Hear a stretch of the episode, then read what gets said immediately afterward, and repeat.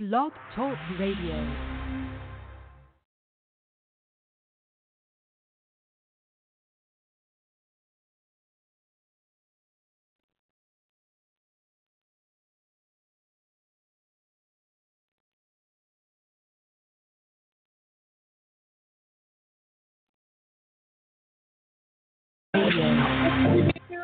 Cling to me and let your mind be free.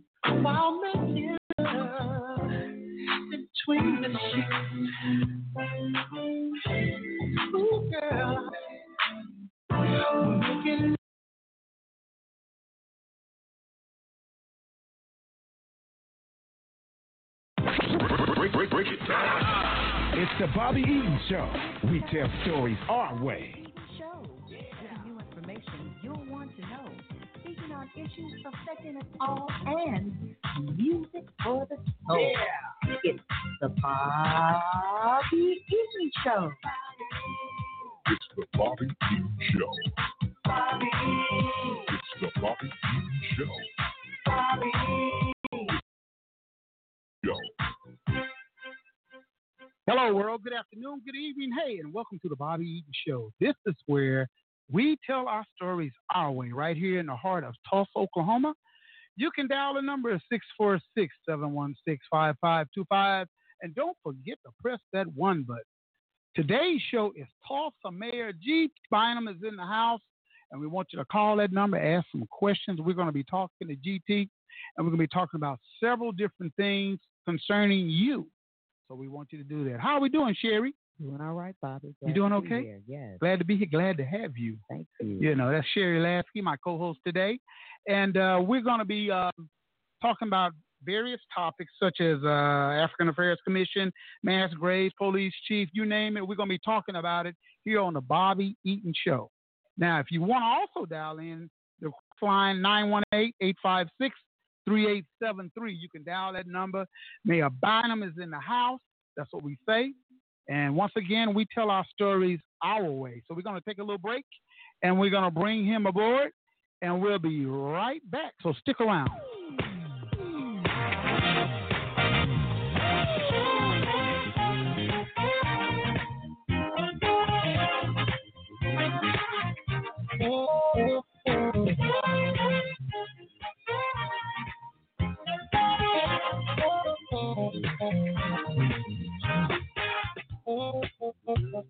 and oh.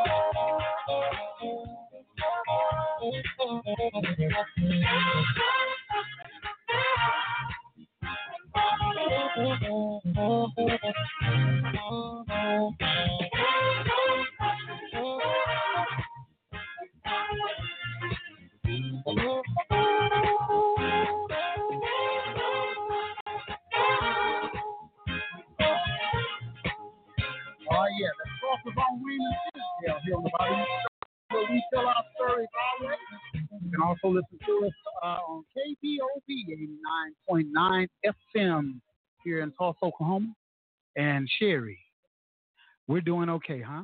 Yes, we are. All right. Okay. In the studio, Mayor Bynum, how we doing? Great.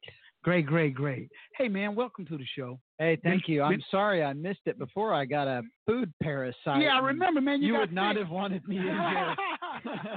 yeah, you got sick that particular day, and I said, okay, well, we can maybe reschedule it. And Yeah. this is the reschedule. It would have been a really unpleasant day. Uh, well, look here, man. Uh, you're a native Tulsan. Yes. Born and raised. Yep. What school did you go to? Went to Eliot Elementary for elementary school, and then I went to Cascia Hall for middle school and high school. Middle school and high school. Yeah. And I noticed that over here in North Tulsa, there's a place right down here on Peoria called Yeah. called GT Bynum. I Yeah. used to see that when I was. Was that your grandfather or My- yours? Uh, well, uh, my, my great grandfather also went by GT Bynum, and that's Okay. his machine shop. He opened it, and he ran it. My grandfather ran it, and my dad ran it. I grew up sweeping metal shavings on the floor in that place. okay, yeah. then my dad sold it to the employees about 25 years ago. Okay, I saw that. You know, I used Yeah. to see it all the time. Yeah, Didn't know. Now I looked up and uh, here you are, the mayor. So you're descendants of your grandfather and, that's right. and stuff like that. Yeah. So how long have you been in office now, man? Uh, well, I've been mayor for three years, but before that, I spent eight and a half years on the Tulsa City Council. Tulsa City Council. Yeah. Okay, great, great, great, great. That's good. That's a good thing.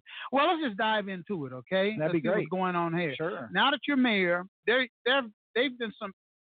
There have been some things that you have accomplished for African Americans since we, uh, such as the African Affairs Commission.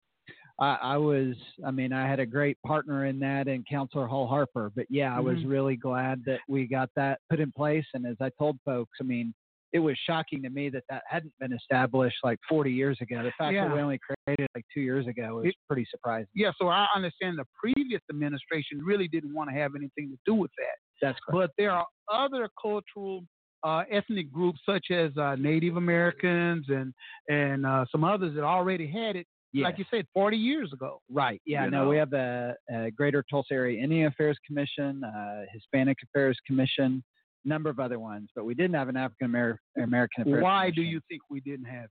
um, you know, that the the pushback that came during the at least the time that I was involved in the discussion was uh, that African Americans in Tulsa have a, uh voice on the city council. They don't need a commission. I didn't agree with that argument, but that was the one that was put forward. Um, That was the previous council members. yes, stuff, right? that is correct. Yeah. Mhm. Yeah. So you didn't agree with that, right? No, I, I mean, I really think that, especially when we're talking about, I mean, we're the, the challenges that we see in Tulsa right now. We're having a, we've had a lot of challenging discussions over the last three years, but it's because these are discussions that the city wasn't willing to engage on for decades. So- and, and the Greater Tulsa Area African Mhm. American Affairs Commission is a, I think, a vehicle for us for a lot of those discussions to initiate and uh, for a, broader range of people to have a voice, not just say that one city Well- councilor speaks for all African American Tulsans. You you would never say that about any other group in Tulsa. That's why I didn't agree with that argument. Well, let me ask you the main question that a lot of uh, African Americans normally say. Yeah. Do you feel that Tulsa is racist towards African American people? Uh, I think historically, I mean, you can see that in in the life expectancy disparity uh, that exists, which is the main reason that I ran for mayor. Uh, it, it was. I'll always remember the the morning when I read the article where it spelled out that life expectancy disparity, and it was reporting it as an improvement. But it had been a 15 year life expectancy disparity between North Tulsa and the rest of the city, and now it's 11. Uh, but I had I'd been on the city council for eight and a half years. Do you that feel like it's it's racist though? Yeah, I think that Mhm. there has been racism in in the past. I don't know if you're talking about Tulsa as a community Well, or you Tulsa know, well, as a city. Being born and raised in Tulsa and leaving here, and I've been back here like uh, I don't know how you can look Yeah, at that disparity yeah. and not say that racism hasn't Been been, a. Mm-hmm. huge prevalent issue in Tulsa. Yeah, yeah, yeah, yeah. And coming back, I've been back here four and a half years now, and it almost seems worse now than what it was then when I lived here once upon a time Mm. here in Tulsa, Oklahoma. And uh, uh, the, the the North Side community is is starting to just wither away. Mm. Uh, gentrification is starting to come in and take over, and a lot of things are happening in our community. And um, I'm just at a point to where I need to know what's going on, and some of that has to do with the city. Sure. You know, it has to do with the city. You know what I mean? Because you got the tale of two cities. You know, you got a South Tulsa and you got a North Tulsa. Yes. It's like almost like North Tulsa is almost like a colony. You know, so I'm trying to figure out what can we do as a people, African Americans, Yes. to better our neighborhoods and our communities and things. We don't even have a grocery store over here. You know, to, to give fine vegetables and different things like that. We don't have that over here. We don't have a lot of stuff over here in our community. They say since the last Census Bureau, we lost about 11,000 people, Yes. Yeah. you know, that's he- here in North Tulsa. Yep. And I'm trying to figure out, coming here, being gone, what happened and why? Mm. Do you have any idea? When did you leave?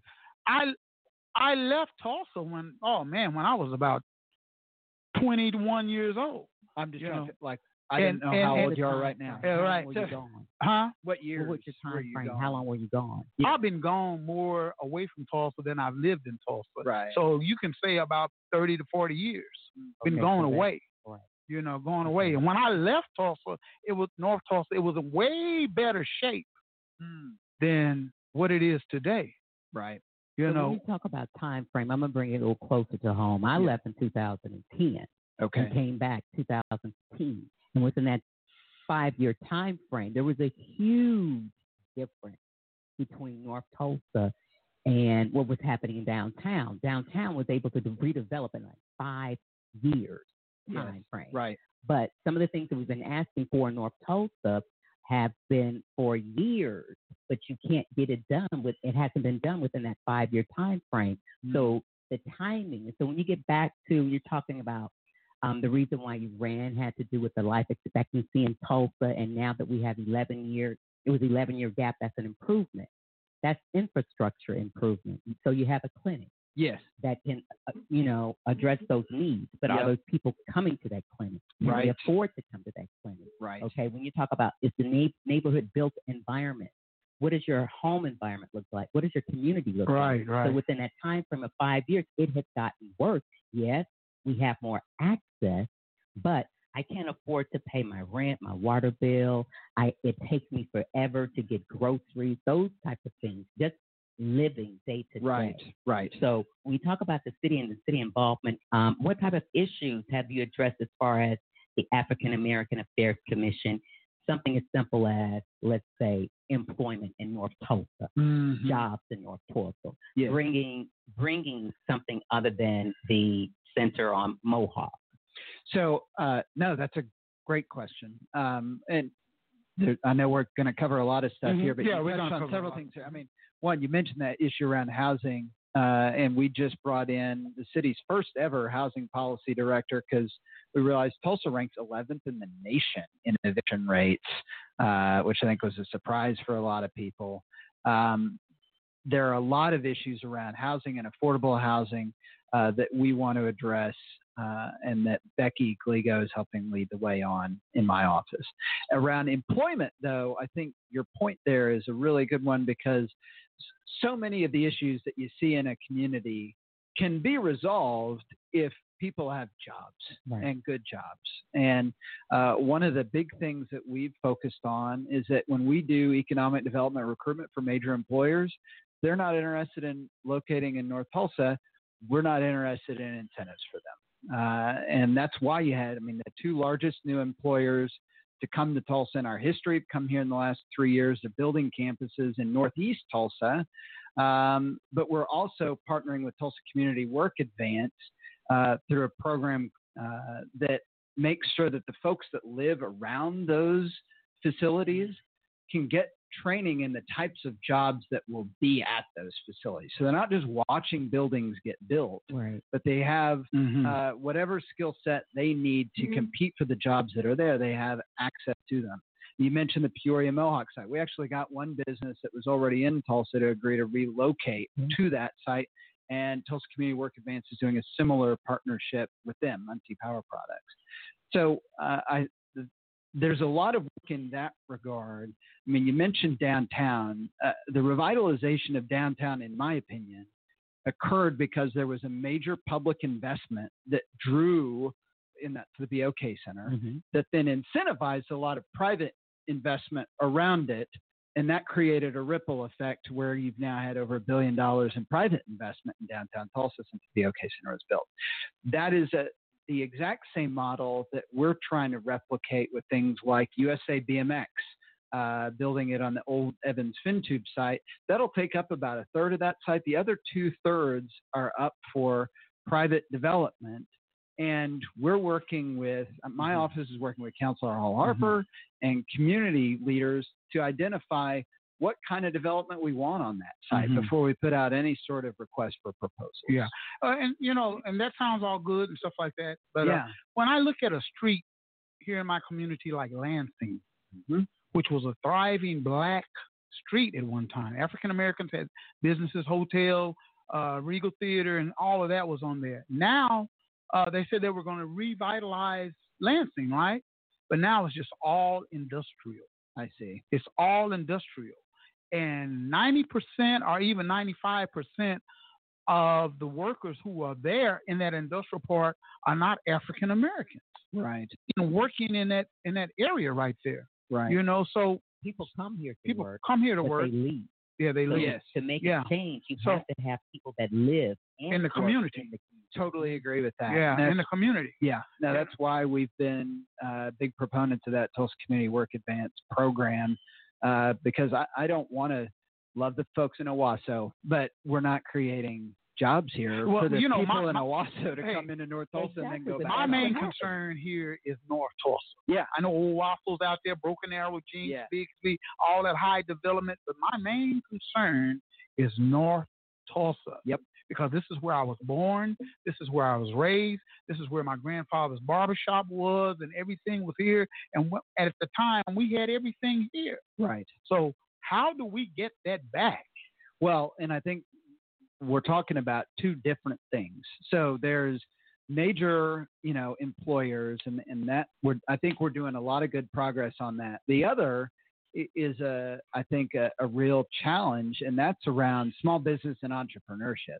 You know, I, I participated about a year ago in a really good session on economic development that the Met Cares Foundation put on, and I was at a table talking to some uh, young professionals who had grown up in North Tulsa, and they were lamenting the fact that you know the like they were talking. They all knew this this one guy who had a, an auto repair shop because he taught all of them how to change a tire, and now his shop is closed, and, and there might be a chain store in somewhere where they don't know anybody.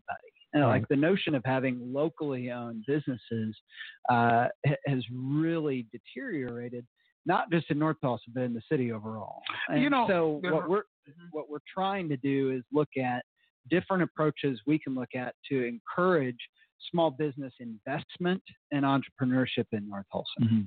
How do we go about uh, cleaning up the face of North Tulsa? What I mean by that is mainstream media always depicts depicts us as a, a, war zone.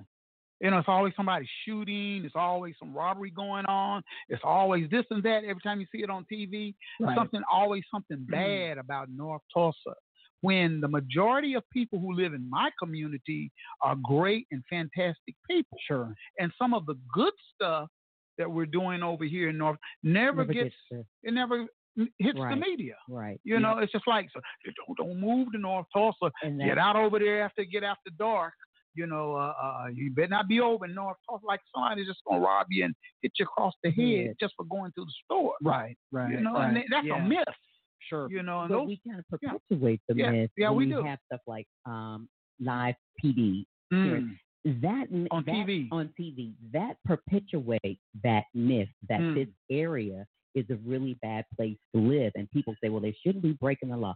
All it takes is one image to tear down a whole community. Mm. Okay, and people see that over and over again. So when I'm, let's say, for an example, if I'm an investor, I'm a small business owner, and I want to start a business, and I see that type of information on the in the news, I may be, let me find another place to invest. Mm. So that perpetuates, that makes the problem even continue when we have that. So True. it's important that we portray our city in a positive way. Yep. Which leads me into It's that media, man. yeah. Yeah. Th- That's why I got this place right here. right. you know, to tell the tell the truth and tell that we stories our way. And I will You tell know? you one Mhm. thing that our communications department has been working on for about a year now with uh, Tracy Chandler, who's a Mhm. local community leader, Mhm.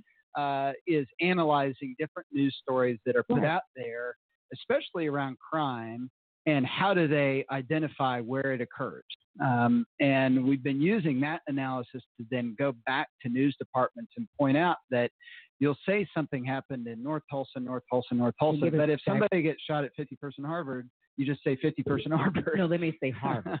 They may say right, South right, Harvard. But exactly. you're going to get a cross street Yes. almost an exact location Yep. and an image Yes. when it happens in North Tulsa. It's just, it's an everyday occurrence Mhm. with certain, you know, stations. I don't want to call any names. Oh, it happens. But it it's, happens. it's You know, I talk unbearable. I talk to a lot of anchor people from different news stations. I mention the same thing. Mhm. It's no secret with me because I'm transparent and I talk about the issues at hand and how can I'm trying to figure out how we can correct some of those, you know, over here in our community. So when they broadcast all that negativity and stuff Mhm. like that, you know, I'm sitting back like, wow, Right. you know. And so when when the community is saying this is what we want, and you say no, you had a firm no. Mhm. That was a firm no. Sure. No. Yeah. My question comes up: Is there a contract? Is there money attached to Nope. that?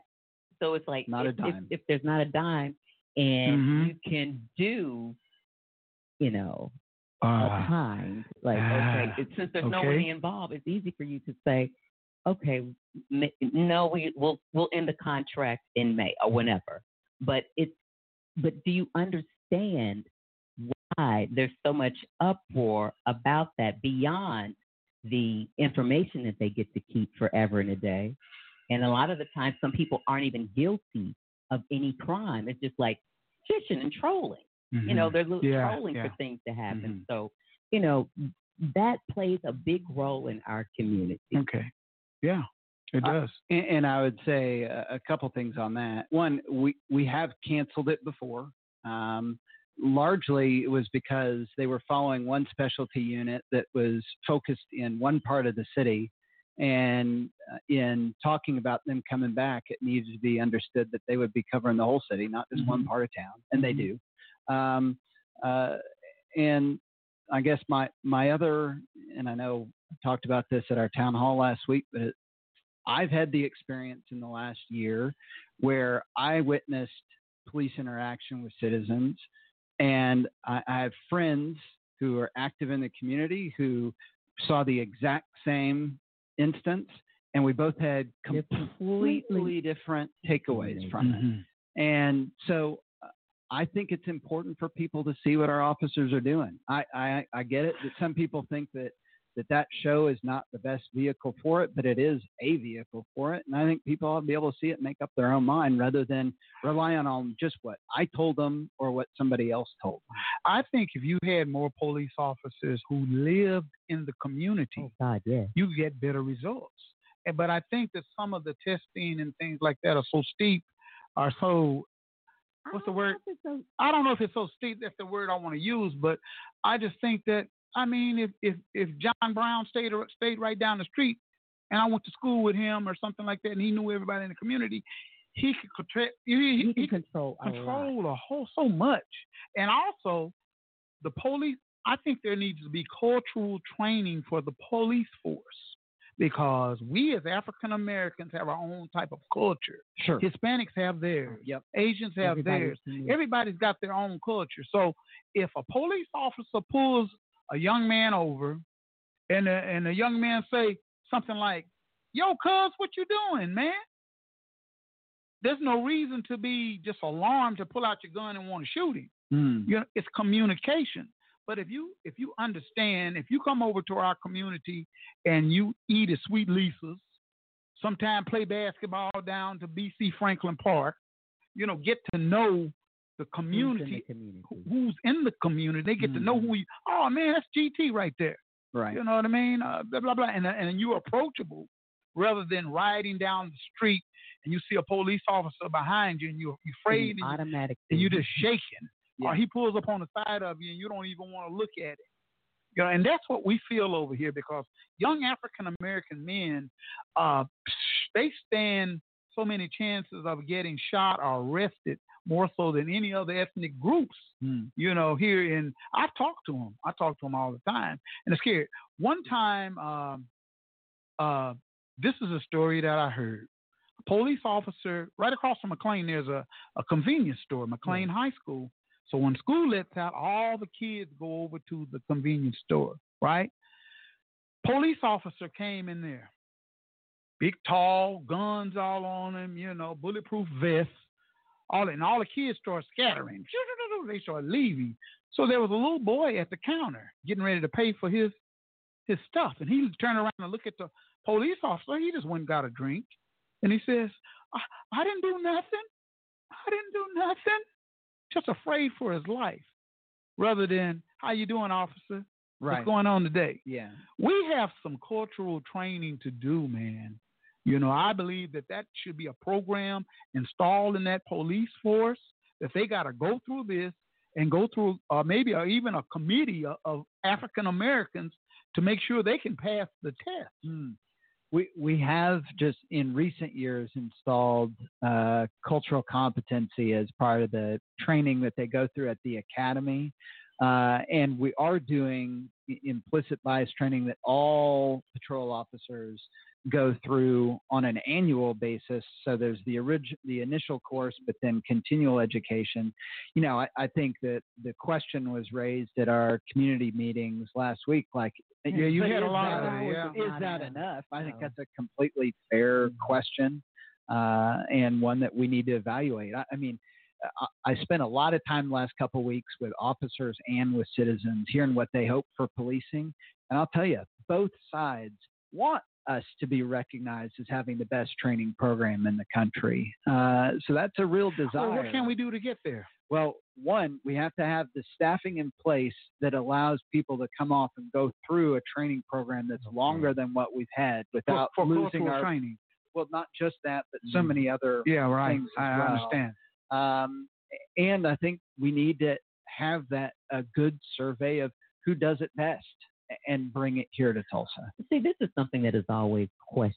It's like a big question mark in my head. Drew Mhm. Diamond, he has gone all over the world, not the the world, and that community policing, and has been successful at it.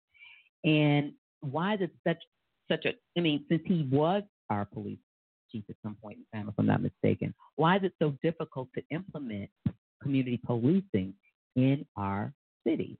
Well, I think that the challenge that we've seen, I mean, I think Chief Diamond was way ahead of his time when he, you know, was installing it back in the early 90s, uh, but and late 80s.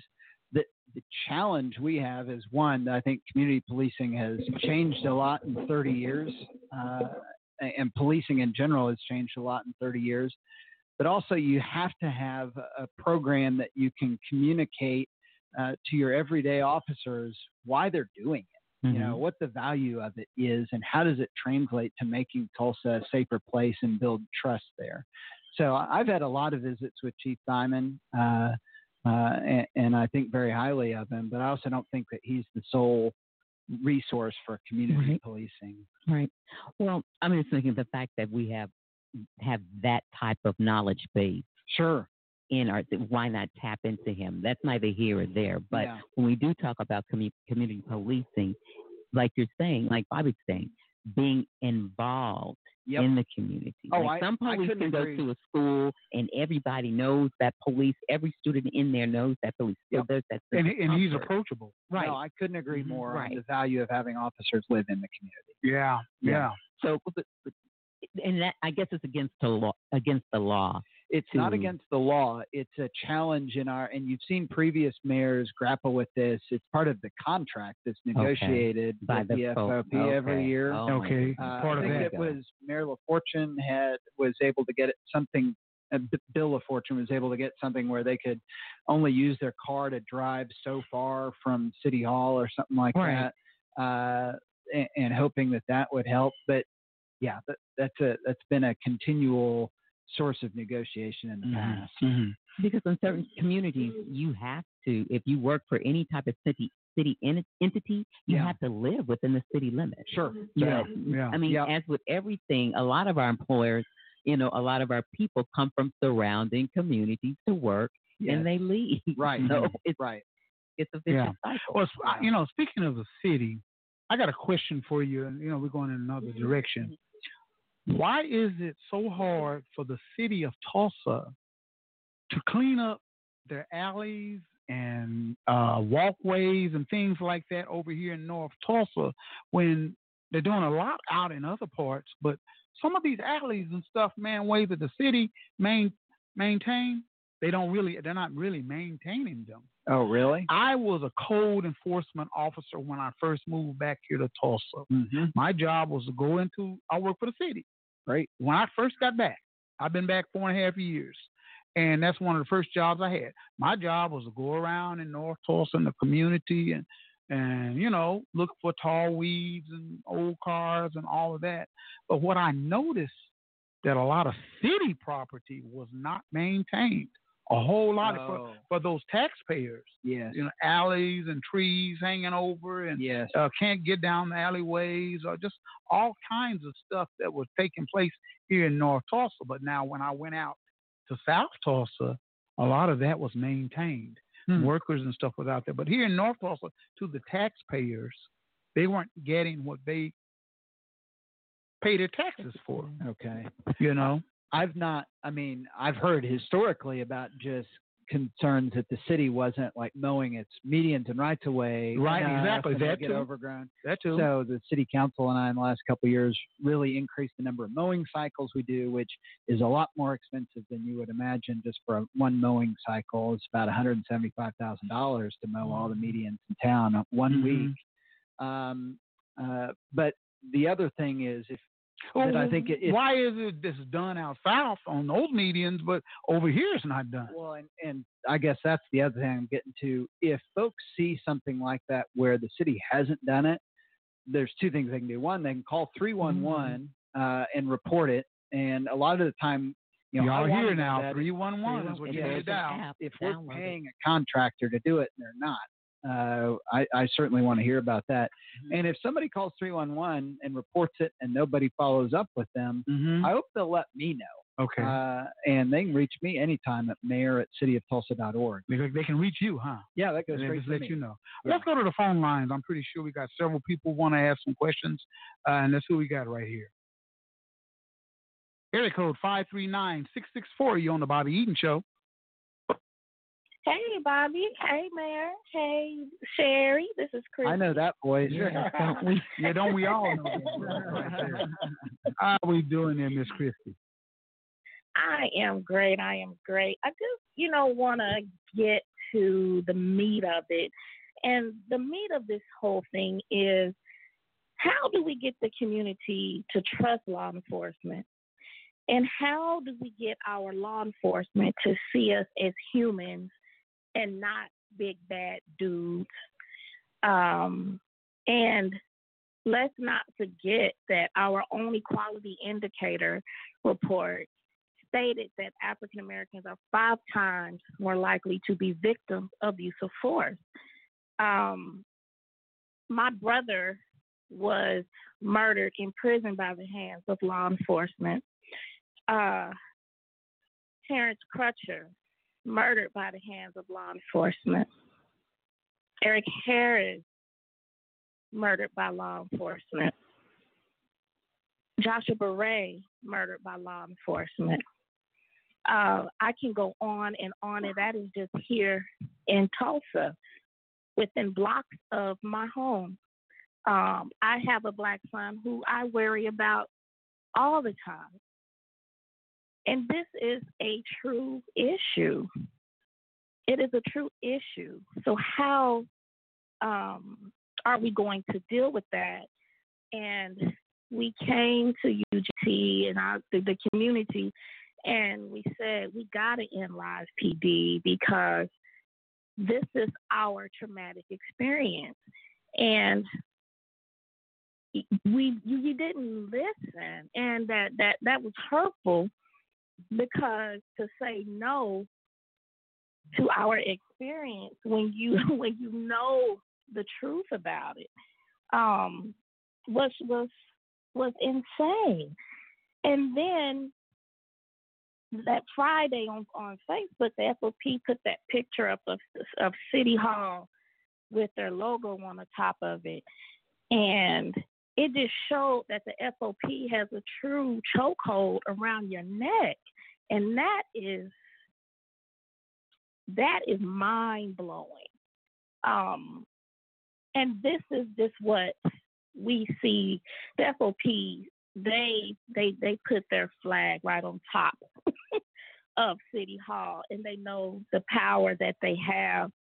And you know, um, the old folks say the corn is not choked by the weeds, but by the negligence of the farmer. GT, you are the farmer. You are mm-hmm. the farmer. How do we coexist with law enforcement when a community is fearing for their lives. You know, our lives really hang in the balance of your green felt tip pen. It does. Um, so to have you say no, no, no, no, no on this issue that matters to us the most, the most what do we do with that? Because we're not going to be able to be this one Tulsa as the city likes to portray if we continue on like this. There has to be a give. Um, and let me just say, I do um, think that there is greatness within you to make a true difference. I really do. And I don't believe that great leaders are born. I believe that great leaders are made, and that comes from pushing and pushing and pushing and pushing and pushing. And I just wanted to say that. And oh, let me also add this week showed me that Tulsa is now the new Jim Crow. And we have to change that. We have to change that. Thank you. You all have a great evening. Okay. Well, thank you, Christy, for calling in and sharing that good information. And um, what do you think, Mayor Bynum? Well, I think to Christy's first question, you know, how do we build that trust? Uh, I, I, think that the, the, the greatest thing is that we have to relate to one another as individuals rather than as groups. Um, and that doesn't happen when officers are spending 90 plus percent of their shift in a squad car going from one call to another. It, it happens when they have the time to get out and get to meet people in the area that they're patrolling and establish one on one relationships with them. Uh, that's how you break down those barriers. It's not through some big sweeping policy change. I wish it were. If it were, we would have done that already. Um, but it requires, it's a human problem. It requires people having the time to establish those relationships. That's why we're staffing up the department. Uh, is so that every officer. How many how many new officers are you adding? So uh, when I came in as mayor, we had 735 officers. Right now we have 840, and the goal is to get to 958. Mm-hmm. That is not so they can arrest more people. We already have the most full jails in the world in Oklahoma. The goal of that is so that we can bring that that time down to when an officer's on their shift, they're spending So, a third of their shift do you- out meeting. Yeah. Do you have an allotment for African American police officers? we don't have an allotment that we have a priority for hiring both African American and uh, Hispanic officers. Those are areas where we see that the makeup of the department does not reflect the city and the, the demographic composition of the city that they're patrolling. And so uh, we do focus a lot in recruitment on that side. So where are they recruiting? Is my question. Yeah. Where's the recruitment coming from? Uh, well, they recruit all over the country at, at this point. Uh, I mean, I'll tell you that the, the larger gap for us is with Hispanic officers.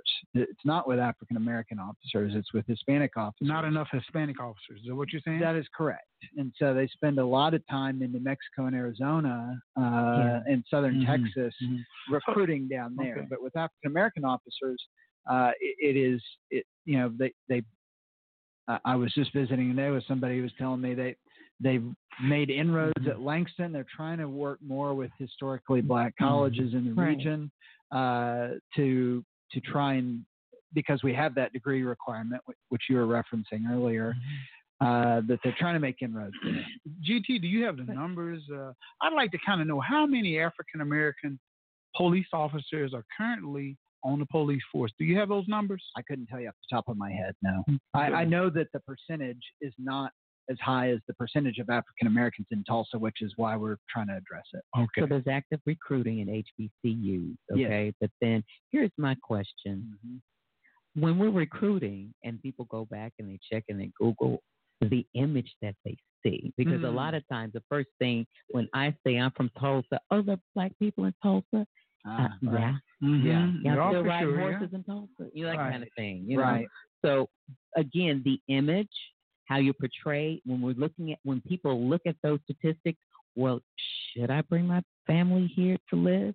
So it we circle back to where we began, dealing with the issues that we have here at hand. How do we fix them?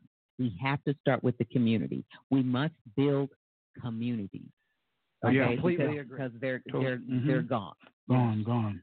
All right, we're gonna go to the phone lines again. Uh, we got a caller right here. Let's see who we got right here. Okay.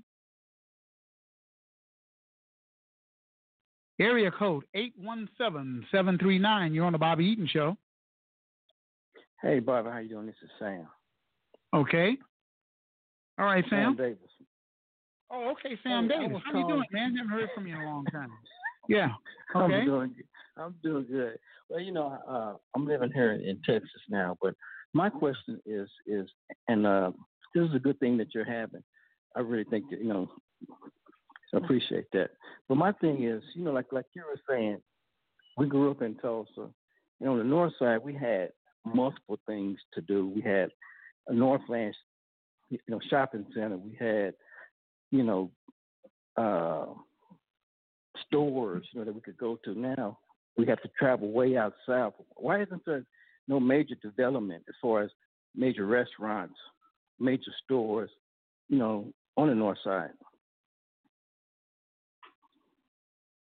Uh, and I think that is, and I've been very upfront in saying, I, I think that uh, North Tulsa's taken a back seat to the rest of the city from an economic development standpoint for decades. And you're seeing, I mean, to the point both of you have raised about just the change in like the last maybe five, ten, fifteen years, that, that didn't, it didn't just start then. That was the the the the drop that was occurring uh, because it wasn't prioritized. That's what we're trying to change now. Is that prioritization? You, you get commercial development when the jobs are there to support the commercial development, and so we're trying to create the jobs and give people the the the training for the the latest technology that applies to these jobs that's coming online. Okay, but what about like a major store? You know, I mean, you don't even have a major department store or a major mall. You have to travel, you know, 20 miles or 30 miles just to go to a, a mall. You I know, would say there's there's no there's no major restaurant as far as a Red Lobster or Lone Star Steakhouse on the north side. You know, but you have to go to Owasso. You know, so it's like nothing in between. You know, when you fly into Tulsa, you see lights everywhere. If you go to the north side, it's dark as as night. I mean, there's no lights. It's like it's just abandoned. It's And tale of it's hard to even come back. You know, It's hard to, you know, I say that all the time. And the reason being is it's not And totally. it's hard to come back to totally- Tulsa. Well, see, one thing about us as African American people, we need to start getting together and building our own and stop being dependent upon everybody to do something for us. If we get together and start opening up our restaurants like Black Wall Street, you know, and how we did back then, you know, pooling But our you have to money, get small business loans, together, and we can to have some of those same things that we had back in those days because they were black owned by black people. So we got to do that too. You know, at the same Yeah. time, fight fight the system that be. You know, we got to fight the system Yeah. and also invest in ourselves. That's what we have to do. Well, thanks. You, know, because you can't always depend upon Well, somebody to to do something for you. I understand. You're talking about big corporate just- businesses. Big corporate businesses are not going to move. They're not going to move into North Tulsa because of economics and monies and stuff like that. They're going to look at those numbers and uh, they're going to say, well, maybe They look not- at the rooftop. the rooftop. Maybe this ain't yeah. an area that I want to move into. You know, Because small, yeah, economic Yeah, development that the mayor's talking exactly. about. That's the part that we need to have resources for. the small. But then not only that, those dollars that are brought to the city based upon the numbers in North Tulsa, that needs to be implemented in North in Tulsa. North Yeah, Tulsa. no, I agree, and I, I do for anybody who's listening. I, one great resource if you're thinking about wanting to start a small business in North Tulsa, that's had great success is the Tulsa Economic Development Corporation. Uh, they are the financing arm behind a lot of, and, and it's a they receive a lot of grants from the federal government. They receive grants from the city, but they're the ones that financed a lot of the small business growth that you see over at like the shops on Peoria Mhm. uh, a lot of the businesses that have come up there have had help from the Tulsa Economic Development Corporation, and I'd encourage people to look, Google them, look them up. so If you, go, you go, you go to them. They don't come to you. you can.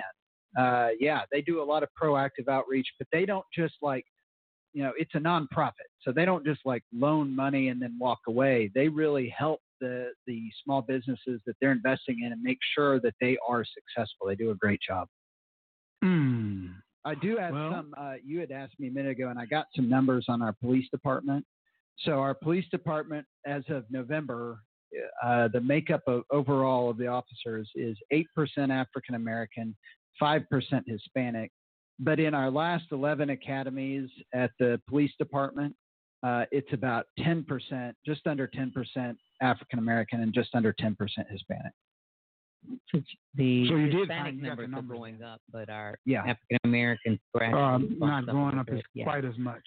as far as the recruiting piece, there has to be a, a bigger, a bigger number, larger, you know, going out to recruit beyond beyond Langston, um, all your HBCUs, but also when those people are looking at Tulsa, Yes. there has to be something to look at. I agree. It has to be some type of growth going on. I agree. So we're we're getting back to the nuts and bolts of it all. But I want to go back to the FOP and that big sign over the um, I mean, what was your take on that? I mean, how uh, did you how did you interpret that and feel the about that? uh, I- I'm sure you all, for those of you who have iPhones, the face palm emoji. That was what that elicited from me when. I saw it. Uh, Mhm.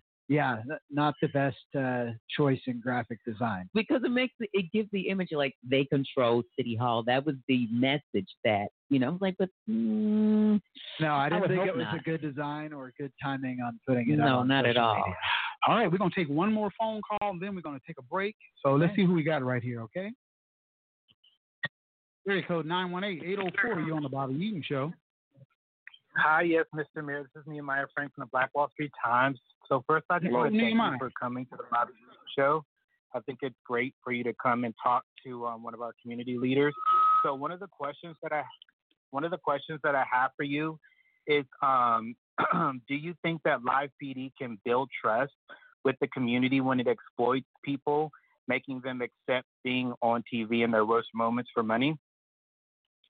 Uh, I don't think that it exploits people, and I do think it can help build trust when people see the professional way that our officers go about conducting themselves. Yes. do you think that their behavior changes when there is um, when there's when they're being taped on a professional uh, TV show like Live PD or 48? Our, our officers are on camera uh, all the time that they're interacting with people. They wear body cameras. That's one of the things that we put in place when I came in as mayor. We deployed body cameras to all of our patrol officers. Okay, and then the last thing, the, last question is, is I'm pretty sure you saw the com- the uh, press conference earlier today from many of the community leaders in Tulsa, um, demanding that you end the contract with Live PD because they feel that it does exploit um, it, it ex- it exploits our communities. Um, have you thought about possibly ending the contract at all, or are you still kind of where you were on Wednesday when you told uh, the community no? Uh, I did not see the, the press conference today because I've been in meetings all day. I, I did get a letter on Friday from uh, Senator Matthews, uh, Councilor Harper, Representative Goodwin, and Representative Nichols uh, making the argument for ending it. Uh, but it, I- I will tell you, I mean, for every person that I hear that says we should get rid of it, I hear from five that say we should keep it. Um, and I think that I think people ought to be able for themselves to watch it and, and see what uh, they think of the job that our officers are doing out there. Okay. Were those were those individuals were were they white or were they black? The ones that said keep it. I, I don't keep track. Okay, thank you. Thank you. All right. Thank you, Nehemiah Franks, for calling in Black Wall Street Times. You guys need to get with Nehemiah on some of that. Okay, we're going to move on to another topic right here mass graves. Yeah. Let's talk about that. What made you decide to investigate the 1921 mass graves? Well, I first heard about it um, about, gosh, eight years ago now at this point, uh, when a local journalist, uh, Lee Roy Chapman, who had exposed Mr. Brady as being a, a Klansman, uh, What, did a- was it? Was he? Yes, Yeah. he was. Mhm. That's why we I voted to take his name off the street Right. way back then. It only happened about three years ago, though. Um, but uh, he also did a video series, and he did one from Oaklawn Cemetery talking about how you know that uh, there are mass graves, there are believed to be mass graves here from the 1921 Tulsa Race Massacre, and I thought. There's how on earth could we, how could any city in America be going about your day to day lives on top of a mass grave and not have looked in all this time to Mhm. see if something was there. And so, uh, Councilor Jack Henderson and I met with Oklahoma Archaeological Survey and other people and pulled together the case for the city to launch an investigation. And we presented that to the mayor at the time, who did not want to pursue it. And so I What thought was, what was his reason for not wanting to pursue it? he did not give a reason. He just said he wasn't going to do it. And uh, but in fairness to him, he was not the first mayor to decline to do that search. Um, but I thought at the time, you know, if I ever get because city council can't direct city staff to do anything, only the mayor can do that. Thought, boy, if I'm ever mayor, we're going to pick this up and follow through on it. So after I came in, I you know picked up the conversation at that point, it would have been six years later with the Oklahoma Archaeological Survey, and, and uh, Councilor Hall-Harper is very passionate about this and worked with her to pull together uh, the the team that we have that's doing this search. But for me, it's just one of basic human decency, and also I, I think it's a fundamental responsibility of the city that if somebody's murdered in Tulsa, uh, they their family should take comfort in knowing that the city will do whatever it can to find out what happened to them. And it doesn't shouldn't matter if they were murdered a week ago or a century ago. City should be committed to doing that. And I've had some people push back on this and say, you know, oh, why are you trying to mess with the past? And my response to them is, imagine that you're in your house and all of a sudden somebody comes up to you and says, hey, there's a, a riot going on. You've got to come with me over to the Coliseum. And they lock you in the Coliseum for three days. And then you get out of the Coliseum, you go back to your house, and it's burned to the ground, there. and your family's gone, and your city tells you, we're not going to look for your family. And then we wonder why there have been challenges around race in Tulsa since that time. To me, it's it's it, if you can't tell, I get really upset that that people were let down in that way, and I can't hop in the DeLorean and go back a hundred years and fix that. But I can do something about it now. hmm So the search has taken place in certain areas, not all areas, Correct. certain areas. Yes. And uh, there are possibilities that there are some mass graves. Yes. If they are discovered and it's put to there are mass graves, then what? Well, I mean, the the ideal outcome for us, and you know, there's there's several steps on the way. So we've found our, our the Oklahoma Archaeological Survey has found a spot in Oaklawn Cemetery that they say is consistent with a mass grave, and so now the work we have to do is to identify how we go about excavating that. If they find human remains, then they're going to want to try and find cause of death and try because there was a Spanish flu epidemic that hit Tulsa like two years before the race massacre. Okay. So they're going to want to identify, if they can, the cause of death, if they, if, if that's possible, and then the ideal outcome is that we're able to match DNA with descendants. Now, the tremendous challenge of that is descendants of the victims of that event 100 years later are scattered all around the world at this mm-hmm. point. And this isn't like TV where you just get a little piece of hair and put it in a DNA database and it tells you who it is. I mean, we have to track descendants down using genealogical research.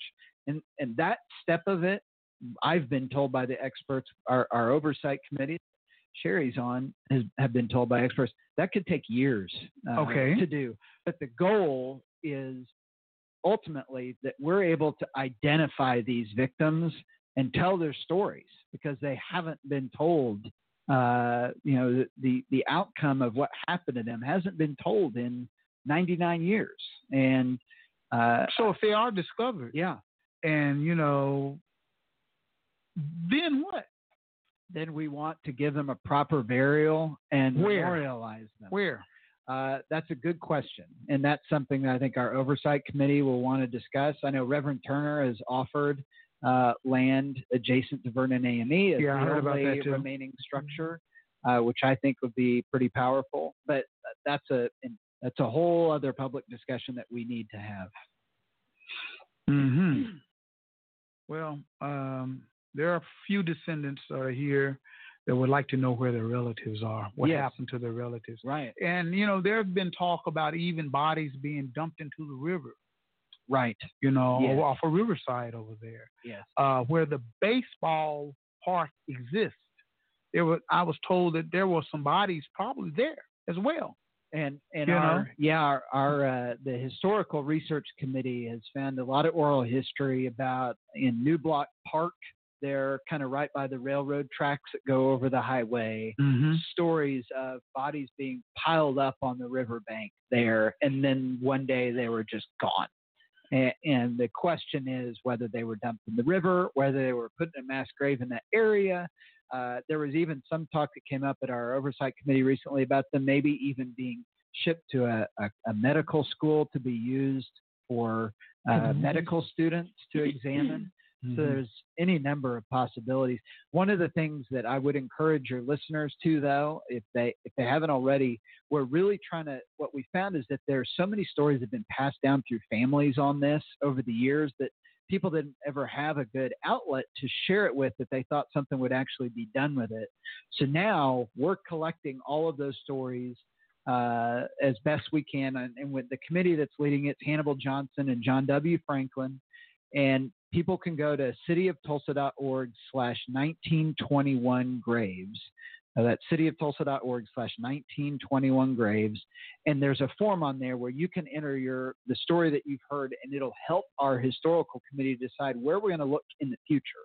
You know, we picked three sites to start, but we recognize that there are a lot of other sites out there that research points towards that we're going to want to investigate as well. You had to pick, you had to start somewhere, so we started with the three that had the most research around them. hmm So when will this information? When will we get this information about these mass graves, if there are? So I mean- we, we have a, a public oversight committee. Uh, almost every they're scheduled every month. If there a, there's a period of time that goes by where there's nothing new to report, we cancel it. But we have our next one is coming up. I think it's Because you know, our, our people, our people want to know. Yeah, no, they're open. They meetings. most definitely want to know: Are there mass graves at Oaklawn Cemetery? Yes. Are there bodies in there? and they are We we want to know. they're public meetings, and we Mm-hmm. we encourage folks to come out to them. So they, what I've been hearing in a lot of the meetings has to do with cost. You know, you have a budget for this, Yes, but OSU has volunteered their services for free, and they're looking Mhm. at it as an opportunity, a learning opportunity for their students as well. And the type of equipment that they have available to them far exceeds the wagon that the little guy is pulling. So how are how are we working? I mean, you know, have they came up in conversation? Oh, they've been in conversation. I mean, that what they've presented to us is the idea of a student flying a drone over a site. Uh, and in the archaeologists I've talked to, I mean, there's lots of different tools There- you can yeah. use. So I wouldn't characterize it as superior to the stuff that the Oklahoma Archaeological Survey uses. I think it's just a different tool. Yes. Um, but we've been in discussion. We've they've come up in discussions, Mhm. uh, and, and certainly happy to discuss them. Have you had an further. opportun- opportunity to talk to the um, director of that program? Uh-huh. Okay. Yeah. Okay. So hopefully we can get them on board too to while concurrent concurrently while you know our guys are working on those three sites. Maybe they could come in and work on like the Crown Hill site and the um, site out south. No, I think that- equipment. That's a really interesting idea, and, and one I'd be happy to visit with Oklahoma Archaeological Survey about. I Mhm. mean, ultimately, I mean they are the experts in this field, and I, I defer to their technical expertise. But happy Mm-hmm. to talk about that because, to your point, there are a lot of sites that Yeah. need to be evaluated. There are. And if we have folks I that believe can that help us well. do that, I'm certainly open to that. Hmm. How long do you think it's going to take? Well, I mean, just on the initial sites, you know, best case scenario, you're looking at years to. Um, and Well, just to discover that there are bodies there. We, well, you know, that I mean, for them to actually say, yeah, yes. we got some bodies right here. and that was, I mean, this is the first time that we've had that outright acknowledgement of that. Uh, and in that location where you have the archaeological survey saying, yeah, there's a, what they said is it's a hand dug trench here that they see as consistent with a mass grave. So that, that was a huge step forward for us at that site. And that's the number one site that comes up over and over again in the oral histories. But there are a lot of other ones. You know, you mentioned Crown Hill. Mhm. There's the one in, uh, we got to do further work in the Newblock Park area, which is real challenging because that's where the city dump was for years. That's where a city water treatment plant. So the dirt there has been really turned up a lot over the years. There's a lot of debris, which makes scanning it hard. Um, but there are a number of other sites that that we evaluate. So the, the the area where they're talking about people were dropped in the river, that's 11th that's 11th Street Bridge. Yeah, I mean that the railroad bridge that's Mhm. there was That's there at the right. time. So Okay. yeah, where 244 goes over the river Right. over to OSU Medical Center. Okay. Yep. We're definitely trying to get equipment or high, high tech equipment to, well, actually, I think it was two weeks ago, you could literally walk across the river. Right. It was so dry. Right. But, you know, trying to get that equipment and get that area searched as well. The river presents a much greater challenge because if bodies were dumped in the river, They may have floated floated the way. away. Yeah, right. yeah, Right. yeah. If there was cement or anything like that That's put on top good- of them, That's true. you know, That's true. and rumor has it um, that the Department of Qua- DEQ they don't even test water in certain area of the river, which is odd. Yeah, I heard that too. Uh, Well, we do. I mean, they do test it throughout uh, the the channel inside. At least I'm the part I pay attention to is in the city of Tulsa Mhm. because they have constant monitoring there that we track to make sure that there aren't any leaks Right. from the refinery Right. or that a city upstream isn't dumping sewage into the river. But there's like certain that. there's certain areas that they do not Test. test from. So Mm. that's just just an you know one of those like hmm maybe something's there. Maybe Mm. they've seen something along throughout the years because the river changes, the water level changed, and you never know once like the big flood we had Yeah. last year. There's no telling what's been washed away or Oh, what's sure. been revealed now. Yes. So no, that's a great point. those are the type of things we need to um, be mindful of. But I want to go back to you. You said we have people from. We literally have people from all over from Tulsa that have connections all over the world. yes. Because I've gone many places and people. Oh, I've lost a family member. They said he was in banking, and we've never heard.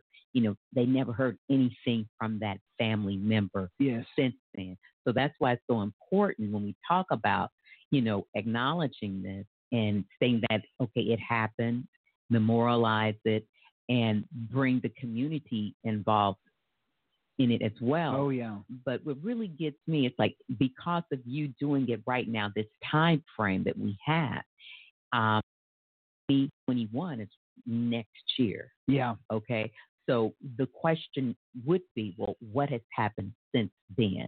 Mm. And when people come, you're looking at, oh, because when people come and they're visiting, I'm like, well, there's Vernon. yes. That's one of the Yeah. last standing. And Yeah. then there's two buildings, and they're just baffled by the lack of that area because after 100 years, this is it. yeah. Well, you know, if you ask me, man, I just think that uh, the history was washed away. Mm. Just basically just washed away. OSU came down there and boom, boom, boom, OETA and all of that. They just washed the history away, not even considering the history. You know, Greenwood was a thriving place. As a little boy, I was able to get some of that, but it was a thriving street. And it Right. went as far as Archer all the way straight down to Pine. And you had so many African American businesses and things going on that were in our community, but they just washed it away. They built the freeway through it. Through just uh, we don't want this. You know, we don't want people to know about this. You know, so we'll wash it away. We'll erase it. You know, big corporate businesses, you can't fight them financially because they got the money to do everything. And so that happened, you know, and so it brings about some oppression and depression, you know, amongst certain people because, wow, man, grandma's house ain't there no more. You know, uh, uh, Bale's barbecue ain't there no more. Uh, certain things in the community are not there anymore. Right. You know, but now we got this big old school right here that we just can look at every day. You know what I mean? And like like uh, like uh, Sherry said, we got this little couple of buildings right down here. Yeah. You know, the and with a freeway going through it on top of that, like I said. And then when come here, we're looking for Black Wall Street, the 600 businesses that we had, and all of this information, all this big stuff, and they say, "Is this it?" Right. Tulsa covered up a lot of stuff, man. Yeah. That's one of the biggest hidden secrets, and Tulsa didn't want to be embarrassed behind it, so they Still doesn't want to be. still don't want to. And they were. That's why they had it suppressed. I mean, had it up under the ranks. You Right. know, Tulsa Right. did that, and so it brought about some separation, some a lot of uh, uh, racism still taking place. That that newspaper put out all that information, you know, and all about that. And they first they was calling it a riot for years. Yeah. Yeah. It was just a riot right. as though black people were just fighting back and we were just gun gun toe to toe. But that didn't take place. It was a massacre. They bombed Black Wall Street. They shot and killed so many people and destroyed so much economic development. You know, because blacks had fine china, pianos, chandeliers hanging in their homes and stuff. And it was thriving. It was such a thriving place, but they destroyed that. So now you just got a lot of people, you know, some don't even know the history. It wasn't even taught when I was coming up. You didn't know nothing about Black Sure. Wall Street. Yeah. That was something that that was something that wasn't taught, you know. And so by it not being taught, people didn't know about it. But now it's starting to surface once Yes. again. Now I thought that was a great bill. And it's starting to surface. Got passed. Yeah, and it's starting to Yeah. surface, and a lot of questions are being a- asked every day, you know, about Black Wall Street and what took place down there on Greenwood. Right. You know, so we need to stop pushing things up under the rug and trying to hide it because it is what it really is. And the truth is going to set us free if we just tell the truth. That's why, like, Black History Month is coming up. And I really don't believe in Black History Month because I think Black history is more than a month. Right. I think it's American history. Yeah. It's part of the history. But we just want to pick out certain things of black history, and that's it. And other things we don't want to uh, even deal with, you know. So that's what I'm talking about. We need to get to the point where we start educating our young people, letting them know the truth. Because if you don't let them know the truth and they don't know, they're just going to go on doing what they do on a regular basis. So the city of Tulsa, I think, just from my perspective, needs to be culturally educated about African Americans, Hispanics, and minorities of culture and everything else in which we live. You know, the foods that we eat, the places that we go, the things that we do, and the things that we say. Because a lot of times, man, I can go in South Tulsa, Mayor Bynum, and I can go into a white establishment and be the only African American in there. I'll get eyes and people looking at me as though I'm weird. I'm Why strange. I'm a strange, huh? Why Well, what, here? He, what are you doing in here? Hmm. You know, you get that. You know, what is he doing in here? You know, what are you doing in there? You may be, I may be just going in there to grab something to eat, me and a friend. You know, we got all these people looking at us, and when you look at them, they turn their head and stuff like that. Then they turn back. You know, they're talking about you. So we need some education to take place because some people, and I think some whites, I'm gonna say it, some whites are conditioned a certain way of life that they I have to understand that the Constitution of America was written and composed without African Americans in mind. Hmm. Right. It was written without us in mind. So, and some people will still want to keep it that way. So until we start educating ourselves, you know, the most segregated day of the week is that's Sunday. It's the most segregated day of the week. Hmm. Whites go to their churches, blacks go to their churches. It's segregated. you know, there's no interaction with that, but everybody believe in the same thing. Right. Right. So they say. Yep. So we got to get educated. We got to get knowledgeable. We got to uh, read more, look at more, investigate more, and just just accept the truth. Yes. Because as long as you keep faking and shaking, you need to come over here in your shorts and stuff and take off that suit sometime. I was just I'm across just- the street this I'm just, tell, I'm just telling you, yeah, really, really, and just come around and just hang no, out. we're at the Hutcherson Y Right, at really? Yeah. At, at the Hutcherson Y? Well, Yeah. good. That's a Yeah. good thing for you because we ain't had no mayors over there. You know what I mean? They ain't been coming. Yeah. But those are some of the things that that we need to do. You know, if you're gonna uh, uh, want to know more about African Americans and stuff, you have to engage yourself with Af- African Americans. And we're not all bad people. Right. We ain't gonna shoot you. We ain't gonna bite you. Right. You know what I mean? So, you know, you you got to do that, man. Yeah. You know, and that's just the way it is. That's, we have to have the conversation. I I get so upset when I get around other ethnic groups and don't talk about what's real. Hmm. You know, we gonna fake and shake. Oh, how are your children doing today? Oh, are my children doing fine? How are your so and so and so? But we don't talk about the real issues of life. You know, African Americans don't never come over your house. You don't ever come over African Americans' house. You never invite each other over to do anything. But you you work at the workplace. yeah, everything's fine inside the workplace and blah, blah, blah, blah, but outside the workplace, there is no relationship amongst the races. Hmm. You know, there are no relationships. So we have to learn the relationships. Have open conversation. Teach our kids about what's real. Right. Don't sugarcoat them, you know, because you can put a white kid, a black kid, Asian kid, and a Hispanic kid in the playground. They gonna play together until somebody, some parent, tell them don't play with him.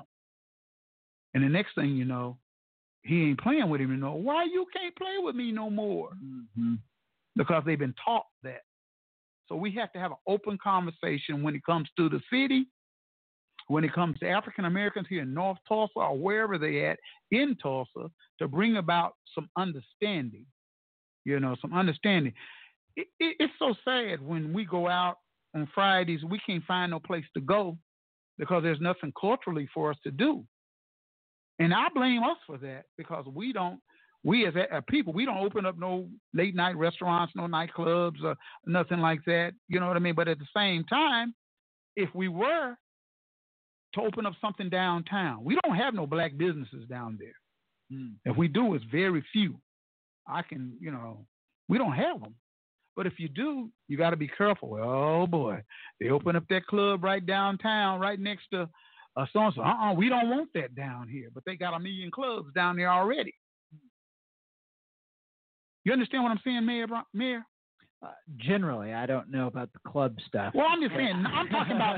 I'm talking about restaurants and nightlife. Oh yeah, no, restaurants, nightlife, Yeah. things that get you out. Of, hey, let's. Hey, Sherry, let's go down here to so and so and so. We don't have that. Yeah. So when you don't have a lot of economic development when it comes to things to have fun Right. and uh, restaurants and stuff like that, you're in your house. yeah. So you're doing everything inside the home. You, me and my dad, we even often look for wonder.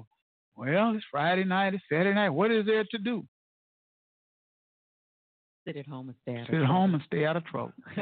That's why there's nothing to do. But Huh? see, Yeah, we only have a couple of night spots in, in North mm-hmm. Tulsa. And that's not to say that all night spots are bad. You know, I ain't saying they're bad at all. Mm, because, I mean, people go drink and dance and have fun and then they leave and go home. You, you know what I mean? So, yeah, yeah, yeah, yeah, yeah. So, therefore, like my dad said, urban renewal tore down a whole lot of buildings and a whole lot of spots that we used to have. We don't have them anymore. So, how can we bring about economic development back to North Tulsa, you know, and start looking at it in a way of, of growing? Growing. You know, if if whites are gonna come over here, put some over here worth coming to to go over here for, not just gentrification as far as big corporate businesses coming in here and and just taking over. For example, we have a QuikTrip right here, Pine and Peoria. I was told that it's the number three quick trip in quick trip, That's great. which is a great thing. Yeah. But we're so quick in our community to run up and spend all our money to all of these places and stuff like that, where the mom and pop stores and little bitty man, he just suffers. You know, he suffers because we don't spend our money with our own. We're consumers. We got things going out rather than coming in. So I'm saying if other cultures are going to come into the community, put some in the community that's not so gentrified to the point to where it's like Quick Trip and Burger King and and Taco Bell and all of that kind of stuff. You know, get in with a black man or something and say, hey man, let's do this. You know, let's open up this blah blah blah blah. Or you know, if you're gonna do something and you got money, do something to help. So that's where I go with all of that. I talk about this all the time. We talk about it on the radio all the time. That's why I set up this platform that we're on right now. Sure. So that we can tell our stories our way. I got so tired of hearing mainstream media saying this, mainstream media saying that. And this is the only place in North Tulsa like this. This little place that you're in right here. Yeah. Which this building was built by Joe Eaton, Hmm. who had the barbershop next door. Civil rights movement started right over there with my dad, you know, and things like that, where black men went to jail. They went to jail, got locked up for not being able to get served at restaurants and things like that. Hmm. So I'm passionate about my community. I'm passionate about asking the questions what can the city do to start looking at some of this and understanding why we're in the conditions that we are. And I think the answer to that again is one, uh, bringing in more jobs that create. Uh, the more jobs you get in an area, the greater draw from a retail standpoint you get. Two is fostering entrepreneurship and small business, and three is bringing in the capital to fund. Well, give me some money. Well, give me some money. I need some funding. and that's why I need I'm en- money. I'm encouraging. Come on and give people- me. You, you the man. Yeah. Come over and say, look here, y'all. We need to throw some money Bobby Eaton's way over here at the radio station. I'm, I'm just saying that. Right. And I'm not the only one that you can do something like that with. I'm just one of the many that need funding. We need stuff. We need things. I need a van right now, a 15 passenger van. Anything you can do to help me get that passenger van for these kids and these children programs that I have over here, psh, I would love it. Right.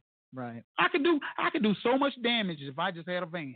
I mean, I, that sounds funny, but I that could, sounds man. terrible. You but- know, if I just had a 15 passenger, right. my community know if I just had it, man, Bobby, you Yeah. had that because I had a van and I took 12 kids to Atlanta in that van. And I went to see, I took them to CNN News. I Mm. took them to TV One. I took them to Tyler Perry's place. I took them uh, uh, Martin Luther King Center out in that van. And I realized when I got back to Tulsa, I need a van. Right. You know what I mean? I need Yeah. a van, 15 passenger. I could go to Vernon Manor. I could go to Comanche, pick up little kids, take Right. them and show them places they haven't seen. I could pick up senior citizens, take them to the Walmart grocery shopping. I could do so much. I could take you, GT, me and you can go to Oklahoma City. I'm just saying. Why would we want to do that? Because there are things. Oh, I'm just saying. If we had to go, if we had to go out and about. I could Yeah. take people and do all kinds of things if I just Yeah. had a van. Now I'm just gonna get off that part of it right there. 'cause I'm raising some money and stuff like that, trying to get the, get a van. Yeah. Everybody know Bobby want a van. That's a goal what for the year. That's a goal All for the year. And I'm gonna turn my grandfather's barber shop in next door. So all of you guys who are listening, we need funding to change. We're gonna turn it into a black museum. Oh, cool. And we the barber chairs are gonna be in there and all the stuff gonna be in. There, and I'm gonna put all those historical black men and women's pictures and information up in that barber shop next door. That's great. So they could come in there and see some of the history that they don't know. A lot of projects going on right here because we need funding. Me and these kids, the Juice Radio Show, which are young people, there's about 12 of them. Yeah. We need funding to fund our projects and what we need to do. So it's some rich, it's some rich folk out there who got a couple of dollars. Y'all can sling and write it off on your taxes or something like that. You know, mm-hmm. whatever. Come by 1533 North Norfolk, you know, and, and get in touch with me over here. But there's a lot of things here in Tulsa, and I think systematically that we need to make some changes, man. You know, I you, agree. You've been over here in North Yeah. Tulsa quite a bit. I mean, I've seen your face in a whole lot of places over here, more than I have seen previous administration, you know, administration and stuff like that. But I've seen you over here. I've seen your town hall meetings. I've seen you over here at so and so meeting uh, over there. You're not afraid to come over in North Tulsa, No, I grew up. Big part of growing up was in North Tulsa. you know. Yeah. So if you feel passionate about North Tulsa, let's make some changes in North Tulsa as the mayor. Yeah. And as as people like myself and Dean Finley and my dad and everybody else, let's make some changes. And so that's a big, again, back to the very beginning of our conversation. I mean, that's one of the big reasons that I ran for mayor. Yeah. sorry, yeah, and like you're saying, that's one of the reasons why you ran for mayor. Okay, but right now the people are asking about the chief of police, Uh-huh. and that's That's a hot that's- topic right yeah, there. it's a hot topic. Really? Yeah, teach. oh, you being funny. You being funny. Yeah, man. yeah, okay. Because Yeah, you know, uh-huh, um, uh-huh. I think on the news I just heard that you're going to have um, you, you've narrowed it down, and the application process is pretty much sound like it's closed. So it sounds like you are leaning more so hiring someone that's already a part of. How does that work? Yeah, so our, our city charter, which is like the constitution for the city government, the voters approved it in 1989, and Mhm. it spells out how you hire somebody for that job. Okay. And and so it, and it's set up where internal applicants can apply, Mhm. and then the mayor has to interview at least four of them. But we had seven really good ones apply, so I'm in the process of interviewing all of them.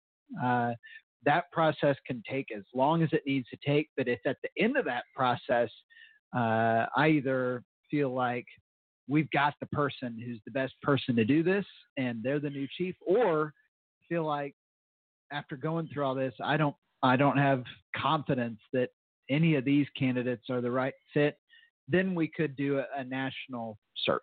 Okay. But the process, the stage we're at, and the pro- I spent, you know, uh, to my knowledge, no mayor has ever gone and done town hall meetings to hear from citizens what they wanted to see in the chief. But I thought that was really important, and I wanted to have that in my head before I went into these interviews. We're doing the first round of interviews this week, Mhm. and uh, well, you got it. You had a lot of people. Oh yeah, no, you know. we had a great turnout. Turnout. We did three different town halls in different parts of the city. Had great turnout at all of them.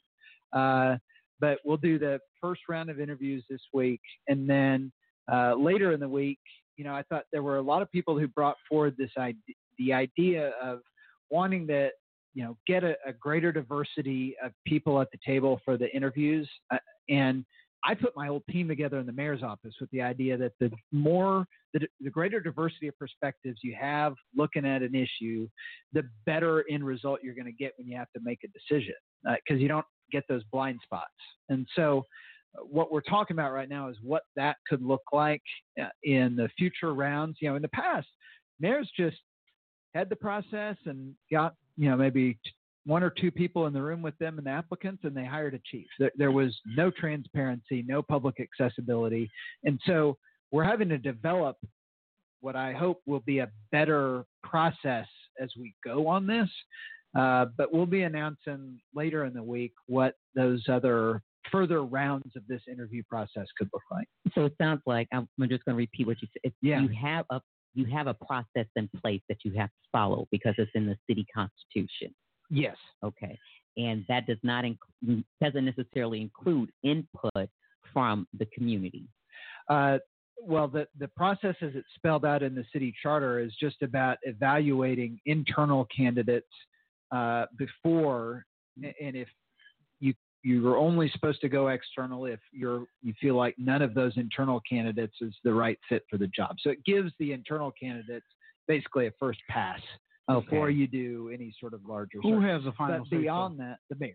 The mayor. You got the Okay. final say so. Yeah, yeah. So And that's why, for me, I think I make better decisions when I hear from more people. And that's why I did the town hall meetings last week. That's why we're looking at what these other components of the interview process could look like.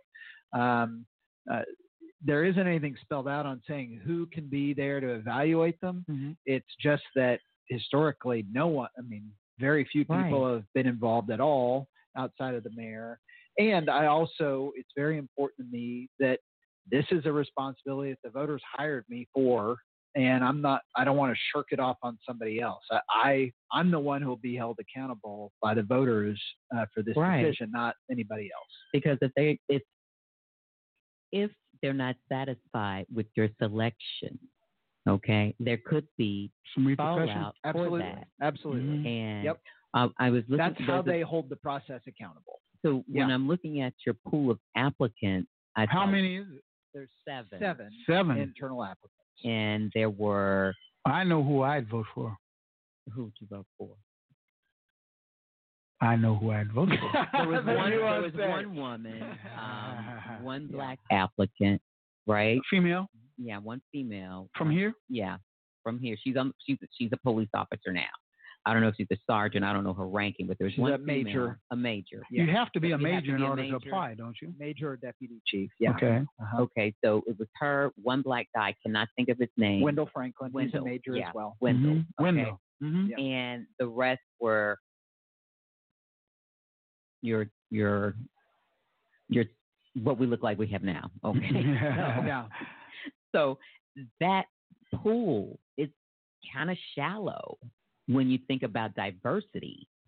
Very know? shallow. Well, I think from a racial diversity standpoint, there's no argument that it's Yeah. uh, it's not the most diverse group of applicants.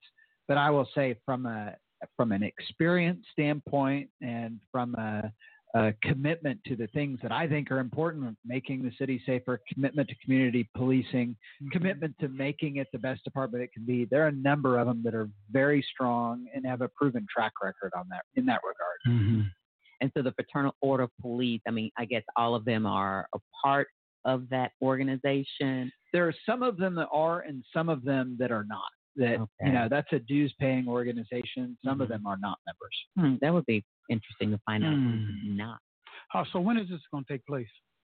Well, so I'm again, I'm doing the initial round interviews right now, uh, and then we'll do further rounds of interviews. We'll narrow it down and do further rounds of interviews um, at the right time. The selection, not do a- you know, is there a selection time? Or There is not a deadline. Chief It's not a deadline? Chief Jordan retires at the end of this month, but we can easily put in a rotating group of interim chiefs uh, Mhm. until we have the right fit. So there's not a it's not a deadline like you know, February No, 12th no, or nothing. you no, know? there's no artificial Mhm. deadline on Okay. because I would. Okay, we have you, and this is the mentality of Tulsa. I've Uh-huh. learned we take care of our own.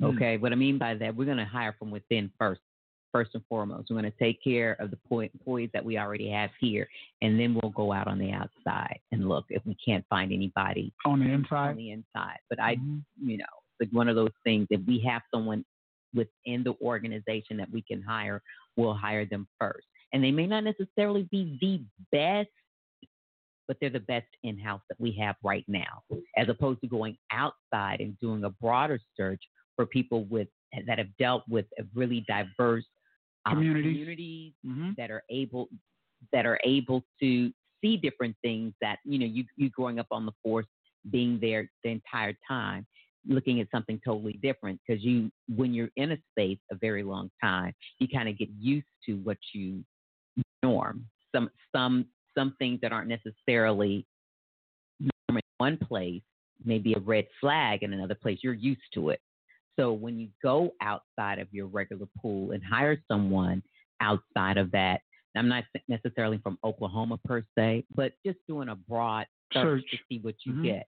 So you're saying you go through that process first and you identify and you hire.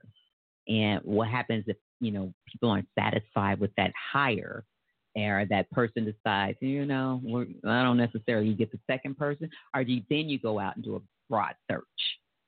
Well, a couple of things. First, I mean, if I don't feel confident that the person is the right person, I can go external. And Okay. this isn't the first department head job that I've filled in my time as mayor. Mhm. And in several of them, we did go external. Mhm. Uh, Anna America, um, even though she, I mean she was on the city council, so she knew the dynamics of the city, but she wasn't a, a full-time city employee or a Parks Department employee. But she's doing I a thought fan- she used to work for the Parks Department. well, like 20 years ago. Yeah. Yeah, but that doesn't count as an internal employee. But she's doing a just fantastic Yeah. job now, getting rec centers reopened and revitalized instead of bulldozing them in the middle of the night. Um, Yeah. uh, but the the flip side of that is, uh, I do think that if you have strong applicants internally, Mm-hmm. then you know oh yeah. I think there are trade offs on both sides. I'm not saying that there aren't benefits to bringing in outside people because I've done that. I also think though that if you have strong internal applicants, there are advantages to that too. Right. Knowing Right. who, you know, knowing the people within an organization, knowing the the realities of the discussions that, especially the discussions that have been occurring in Tulsa for the last three years Mm-hmm. around uh, police community relations. You know, I, I don't want somebody who decides they need to start studying up on what the Tulsa Race Massacre was in February of 2020. Mm-hmm. Uh, I want somebody who's been involved in the discussions here and understands and knows who you can go to and talk with, so that. As with anything, I mean, there I've heard from a lot of friends who I have tremendous respect for who disagree with me on this.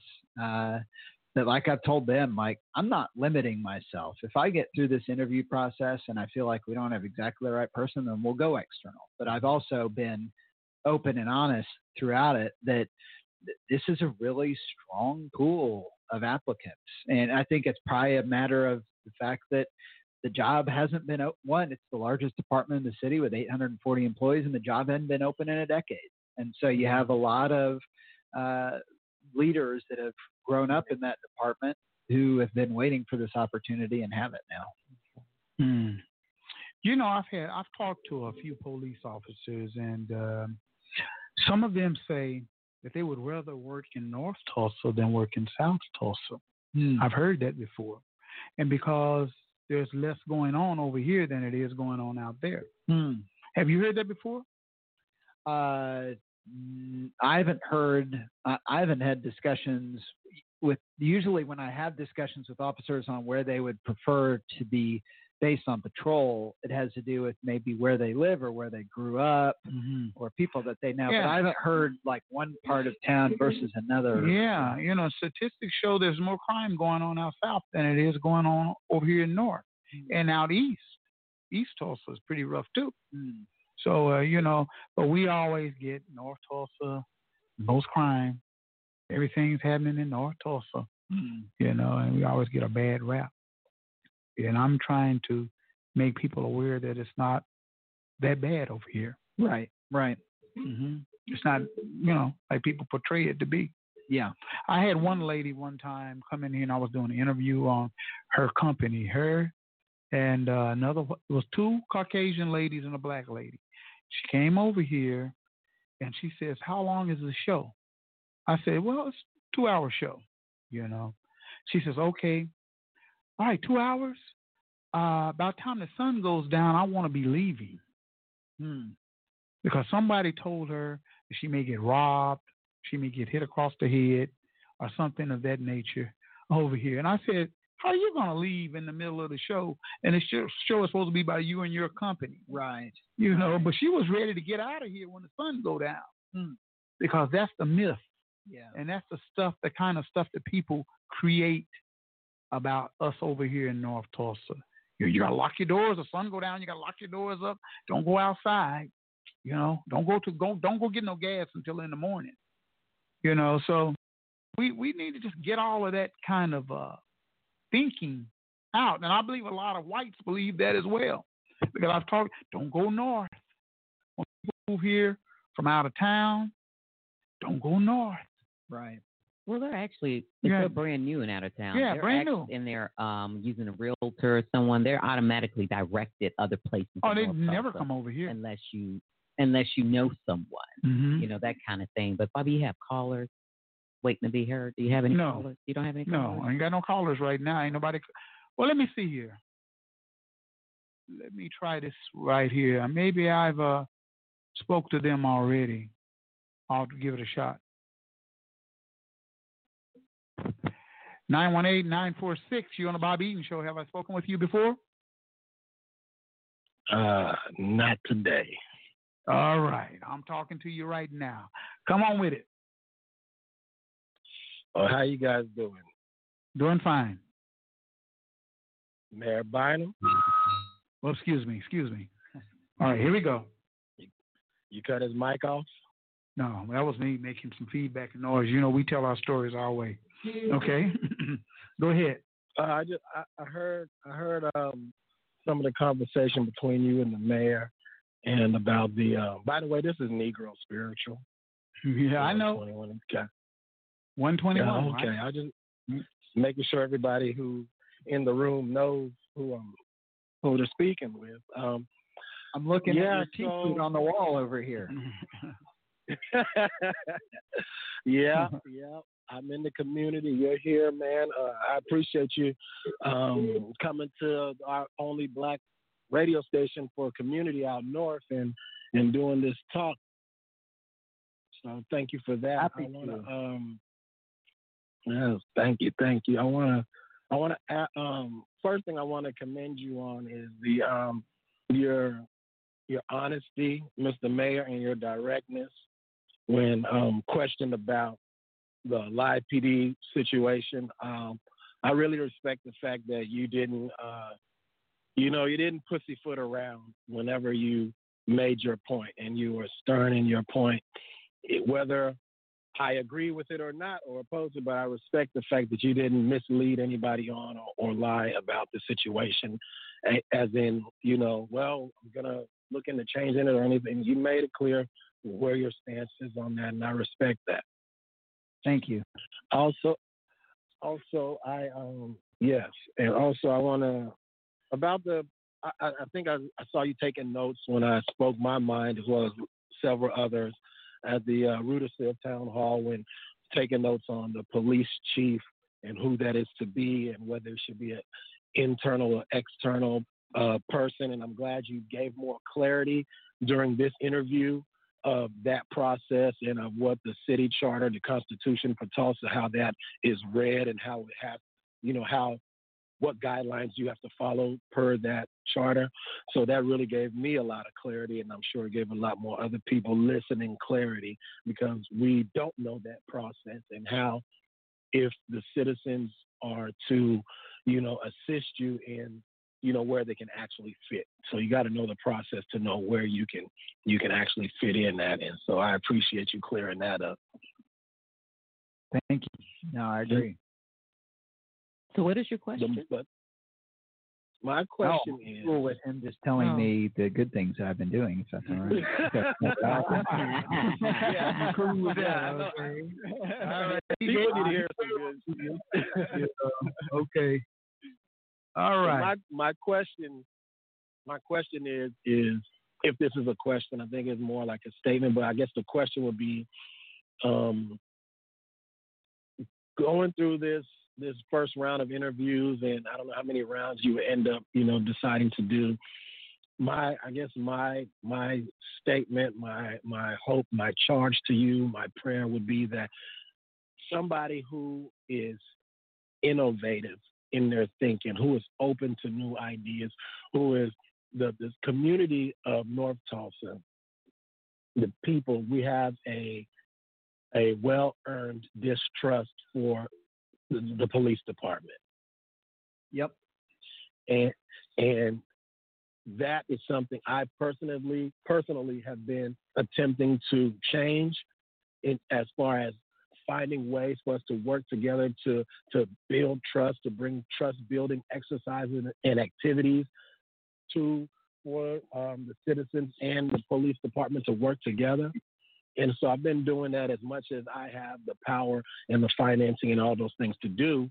And so it's been on a, a, very limited scale, but with the support of an innovative police chief, I, I know we can do more, and I know we can actually start to work together and work with the community agencies that I see we can put in place to assist with crime prevention, to assist with policing and building that trust. is not something that you snap your fingers and it's going to be made new and better overnight.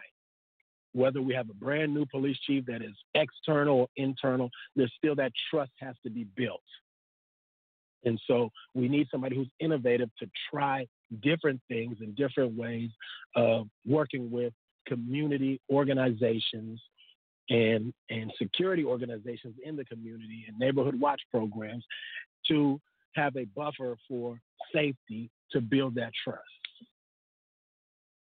Well, Baxter, I totally agree with you. I mean, I think that a, a key, and whoever is the next chief, is that they have to uh, be willing to look at best practices all around the country, and really at this point with policing, you're talking about all around the world from a policing practices standpoint, and not be defensive about the the work that's already being done in the department. I mean, I think whether you're in business uh, or in government, or even for us in our own personal lives, there are always going to be ways that we can improve.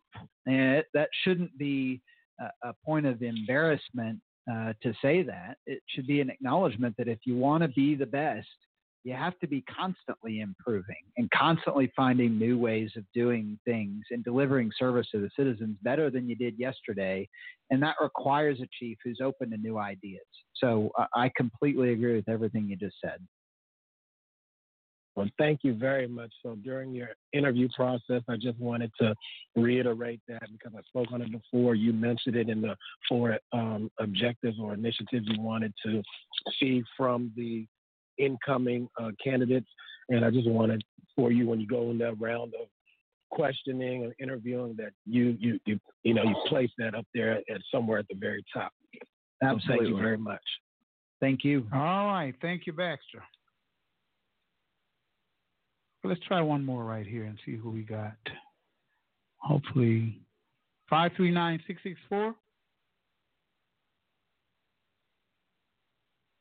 539664. 539664. Okay, I guess they don't want to talk. All right, we're back. Well, we're going to take a little small break. Okay. You know, we're going to come right back. Hey, you're on the Bobby Eaton Show where we tell our stories our way. Tulsa Mayor G.T. Bynum's in the house along with Sherry Lasky, and we're having a conversation pertaining to Tulsa, Oklahoma, and what's going on in T Town. So we want you to stick around. Call a family member, call a friend, 646 716 5525. And don't forget to press the one button. That's what we want you to do. So stick around.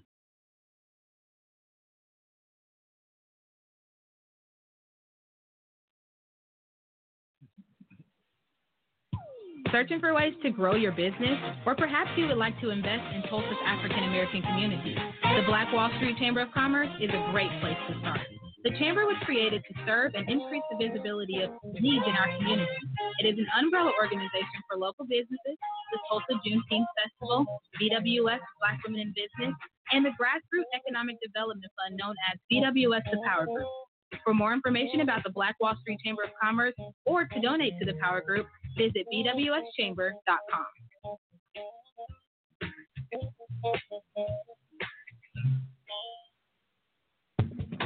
Hi, I'm Denise Parker with Midtown Embroidery. We do it all from any type of promotional, from screen printing, embroidery, school uniforms, Greek lettering, workwear, monogramming. There's no job too big or too small and no location too far. Let us be your one-stop shop. We're located at 2808 East 15th Street, Tulsa, Oklahoma, 74104. Our phone number is 918-982-3254. Our email address is denise.tulsapaytown at gmail.com. Thank you.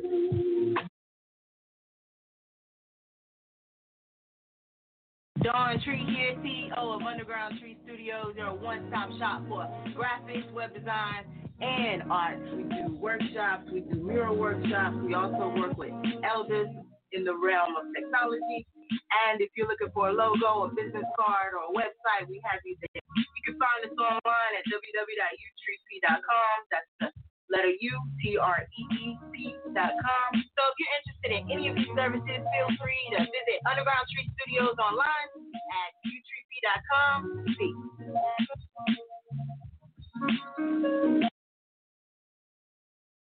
If your credit starts with three, four, five, or six, this is for you.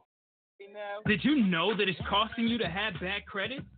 You can't get qualified for that house or apartment and you're paying high interest rates, along with paying high car insurance, and it may be costing you that job that you really want. What are you waiting on? Take more of a holistic approach.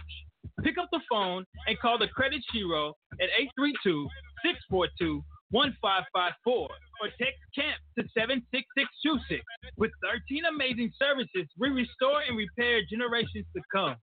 Once again, call the Credit Shiro at 832 642 1554 or text CAMP to 76626. If you know better, you do better. Only the Credit Shiro can help you to save the day.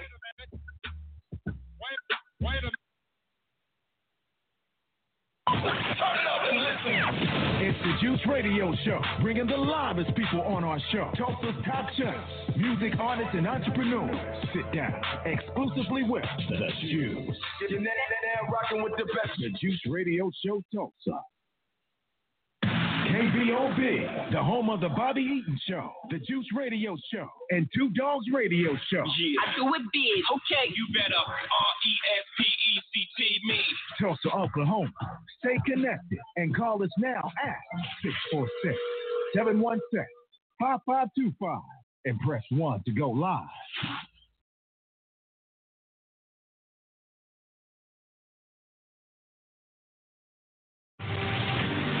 Use our platform to promote today's leaders while inspiring tomorrow's. and we super serve our local community while helping you serve the world.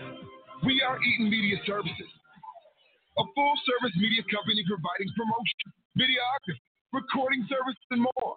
Connect with us today to find out how we can help you entertain, empower, and inform at EatonMediaServices.com. Break, break, break it down. It's the Bobby Eaton Show. We tell stories our way. Oh yeah, hey, it's the Bobby Eaton Show where we tell stories our way, and uh, we have Mayor G.T. Bynum in the house, and we've been talking about a variety of uh, different topics right here concerning you. And uh, glad to have you back, man. We got only a few minutes. Um, I want to talk about the city of Tulsa and its progress. I mean, you know, we've got a new gathering place down here, and Yep. you got some other stuff going on around the city. I understand that Gilcrease Museum got some, I don't know, just some new things going on. Oh yeah. You know that the city is involved in. Yes. Can you talk a little bit about that? Sure. I mean, uh, as you mentioned, we've got uh, Gilcrease Museum. That's getting ready to go through probably the largest overhaul it's had in its history as a museum. Um, we just became one of the first cities in the United States to have bus rapid transit running up and Peoria from 56th Street North down to 81st Street. Uh, so, um, and it's running seven days a week, which uh, before a year ago we didn't have Sunday service for bus rides in Tulsa. That's opening up access throughout the city from a transit standpoint in ways that no previous generation of Tulsans has had. Um, on a just an overall public improvement standpoint, I mean, you mentioned the gathering place. You know, that had almost three million visitors in its first year. Uh, it's bringing people from all around the, the world to Tulsa. Um, we're building USA BMX's Olympic Training and Trials Facility uh, in the Greenwood District. And what's really cool about that, it won't just be for the Olympic training and trials, but the Olympic athletes that train there during the, the time when they're not training, they'll be teaching courses for Tulsa kids who want to learn uh, how to be US uh, BMX bike racers. That'll give them, the, I mean, I can't think of many other places where you can, as a kid, get trained by an Olympic athlete if you dream of doing that one day yourself. Um, as I mentioned earlier, we brought the two largest new employers in the history of the city uh, to town in the last three years. Uh, and overall, crime is down in Tulsa. Uh, our economy is thriving right now. Uh, and we're getting ready to start building a lake in the Arkansas River after talking about it for 50 years. So Mhm. uh, a, So lot, of things positive things. Uh huh. Yeah. Now we we got a million callers right here. All of a sudden, everybody want to call in. Let's see if we can get a few of those phone calls. Great, you know, and let me see what we got going on right here. Area code nine one eight three four six. You on the Bobby Eaton Show? Yes, this is uh, uh, Cleo Harris. Um, I'm a business owner down here on Greenwood, and and and one of the things that stood out to me in terms of uh, preserving the culture and the heritage of North Tulsans, uh, African Americans, if you will.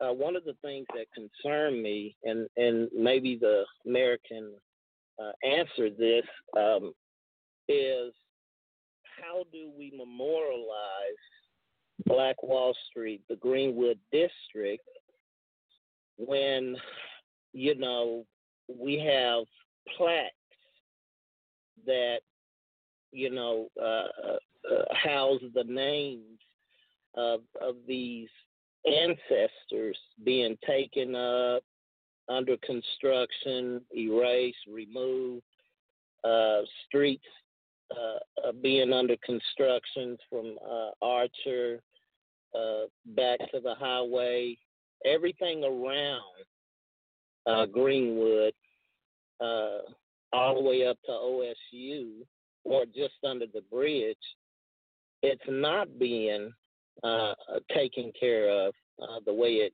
should. Sidewalks.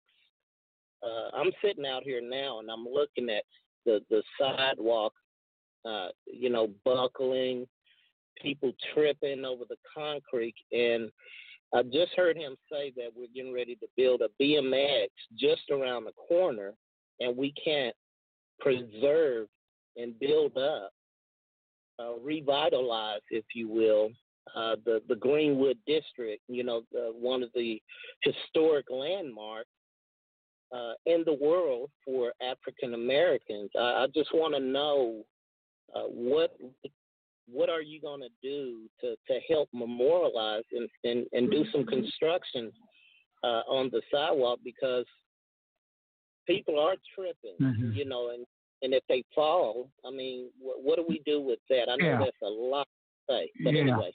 A lot of I- I questions think- because we only got a few minutes left on the show, and I'm trying to get to as many people as I can. Not going to be able to get to everybody, so if you uh, if I didn't get to you, hey, don't, don't hold my head to it.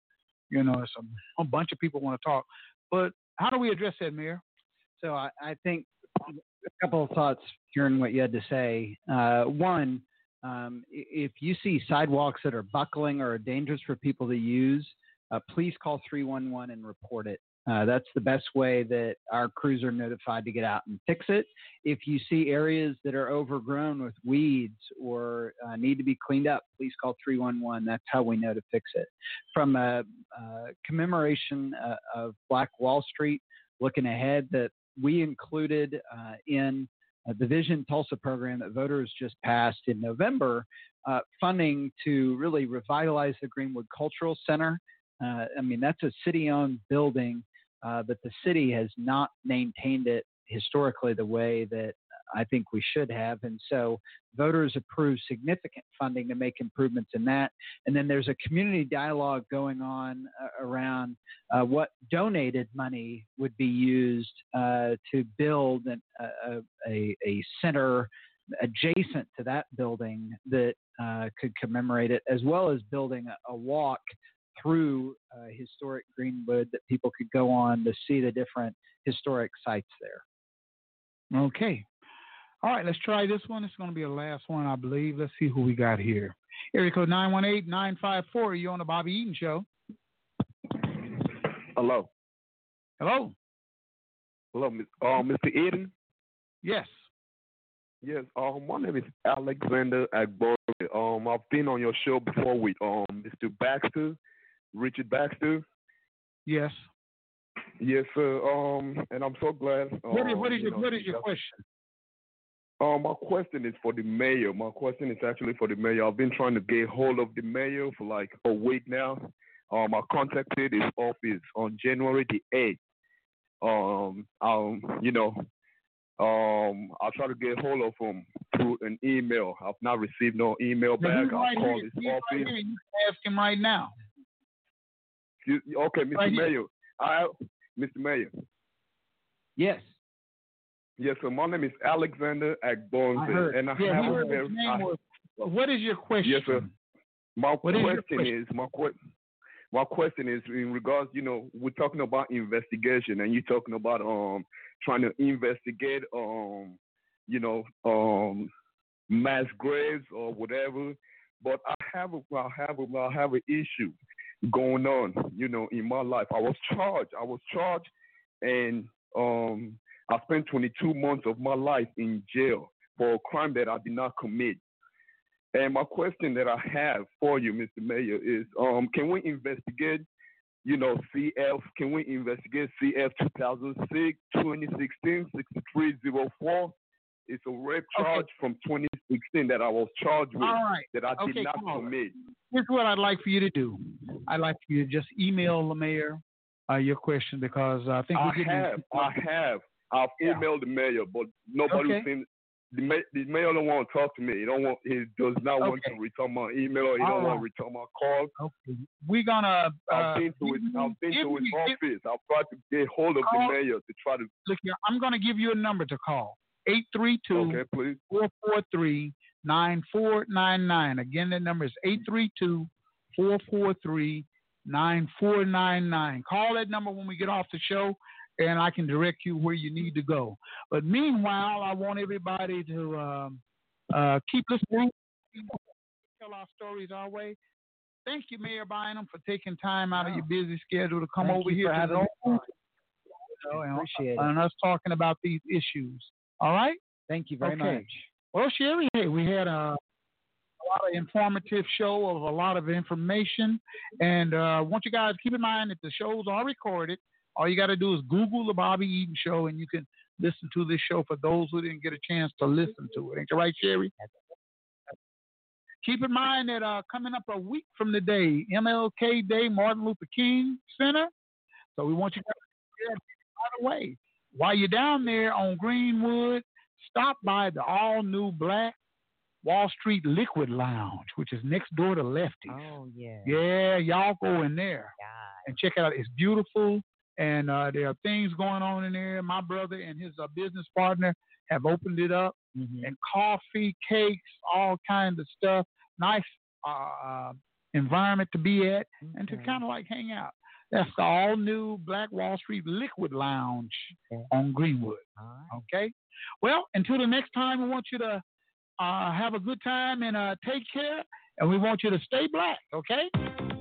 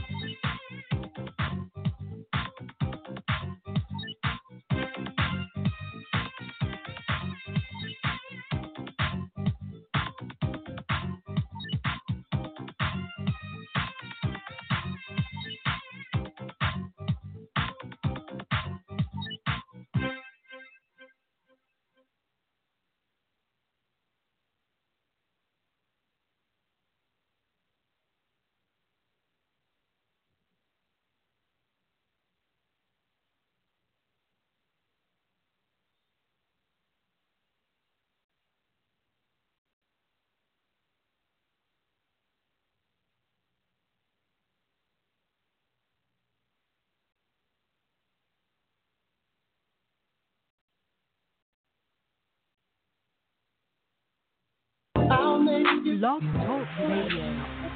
Girl, just cling to me and let your mind be free while making love between the sheets. Ooh, girl, I love you all night long, and I know you felt it coming. Ooh,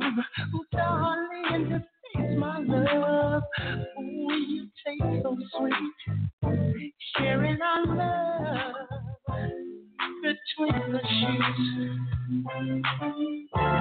Ooh, baby, baby, I feel your love surrounding me. Oh, oh, oh, oh, ooh.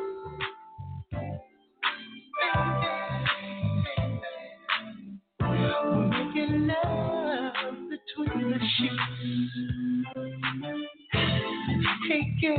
What's your fantasy?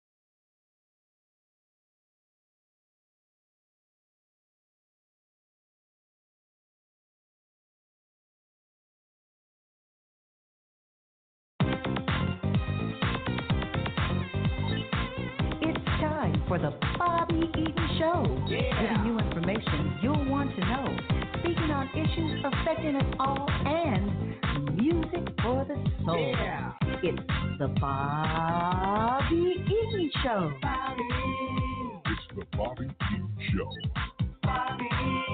It's the Bobby Eaton Show. Bobby. It's the Bobby Eaton Show. Hello, world. Good afternoon, good evening. Hey, and welcome to the Bobby Eaton Show. This is where we tell our stories our way, right here in the heart of Tulsa, Oklahoma. You can dial the number 646 716 5525. And don't forget to press that one button. Today's show is Tulsa Mayor G. Bynum is in the house, and we want you to call that number, ask some questions. We're going to be talking to GT. and we're going to be talking about several different things concerning you.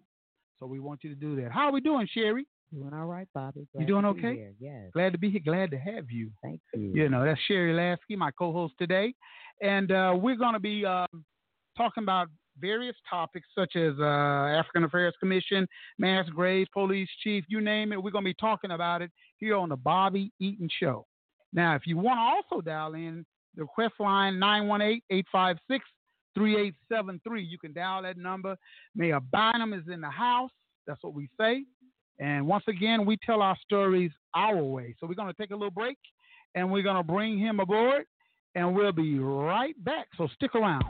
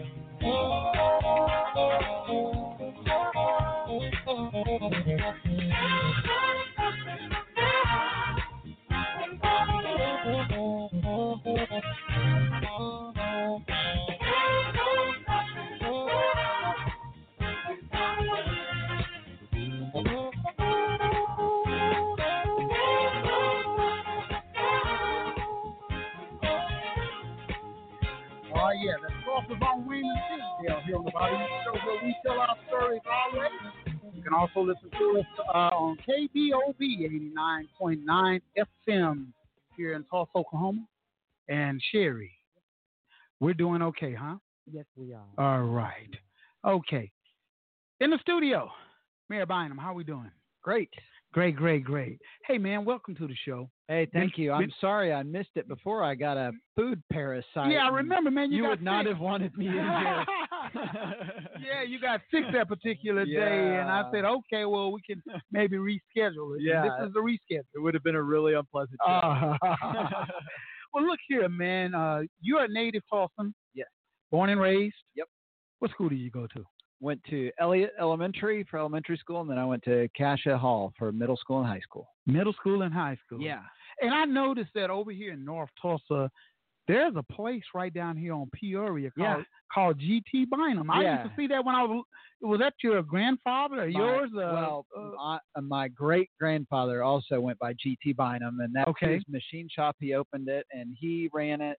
My grandfather ran it, and my dad ran it. I grew up sweeping metal shavings on the floor in that place. Okay, yeah. then my dad sold it to the employees about 25 years ago. Okay, I saw that. You know, I used Yeah. to see it all the time. So Yeah. Didn't know. Now I looked up, and uh, here you are, the mayor. So you're descendants of your grandfather. and, That's right. And stuff like that. Yeah. So how long have you been in office now, man? Uh, well, I've been mayor for three years, but before that, I spent eight and a half years on the Tulsa City Council. Tulsa City Council. Yeah. Okay, great, great, great, great. That's good. That's a good thing. Well, let's just dive into it, okay? That'd Let's be see what's going on here. Sure. Now that you're mayor, there, there, they've been some.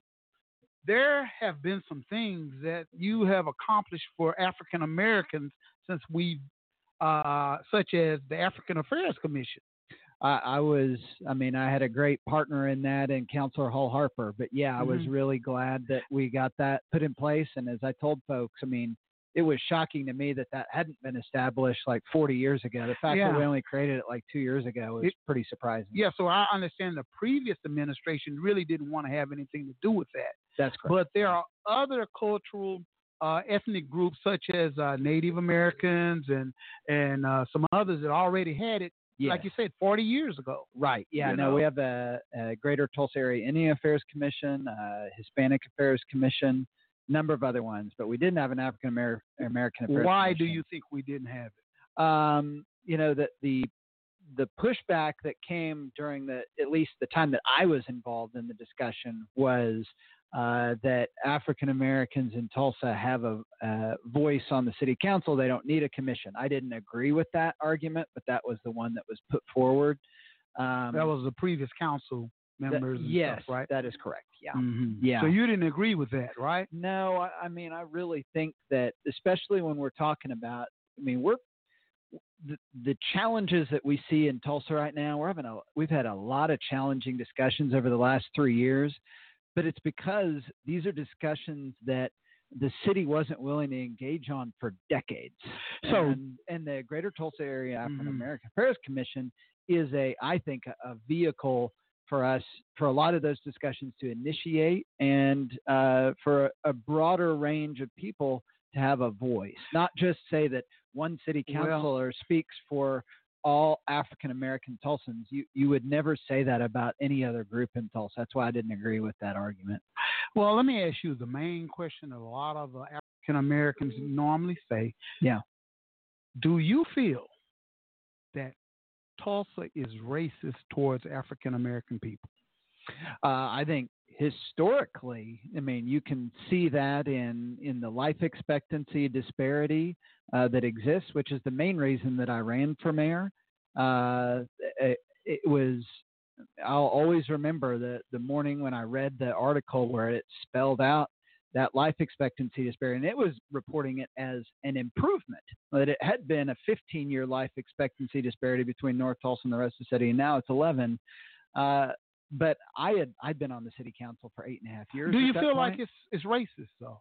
Yeah, I think that Mhm. there has been racism in in the past. I don't know if you're talking about Tulsa as a community Well, or Tulsa you know, as well, a city. Being born and raised in Tulsa and leaving here, and I've been back here like uh, I don't know how you can look Yeah, at that disparity yeah. and not say that racism hasn't Been been, a prevalent. huge prevalent issue in Tulsa. Yeah, yeah, yeah, yeah, And coming back, I've been back here four and a half years now, and it almost seems worse now than what it was then when I lived here once upon a time Mm. here in Tulsa, Oklahoma. And uh, uh, the, the the North Side community is is starting to just wither away.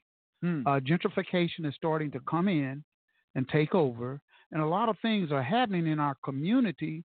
And um, I'm just at a point to where I need to know what's going on, and some of that has to do with the city.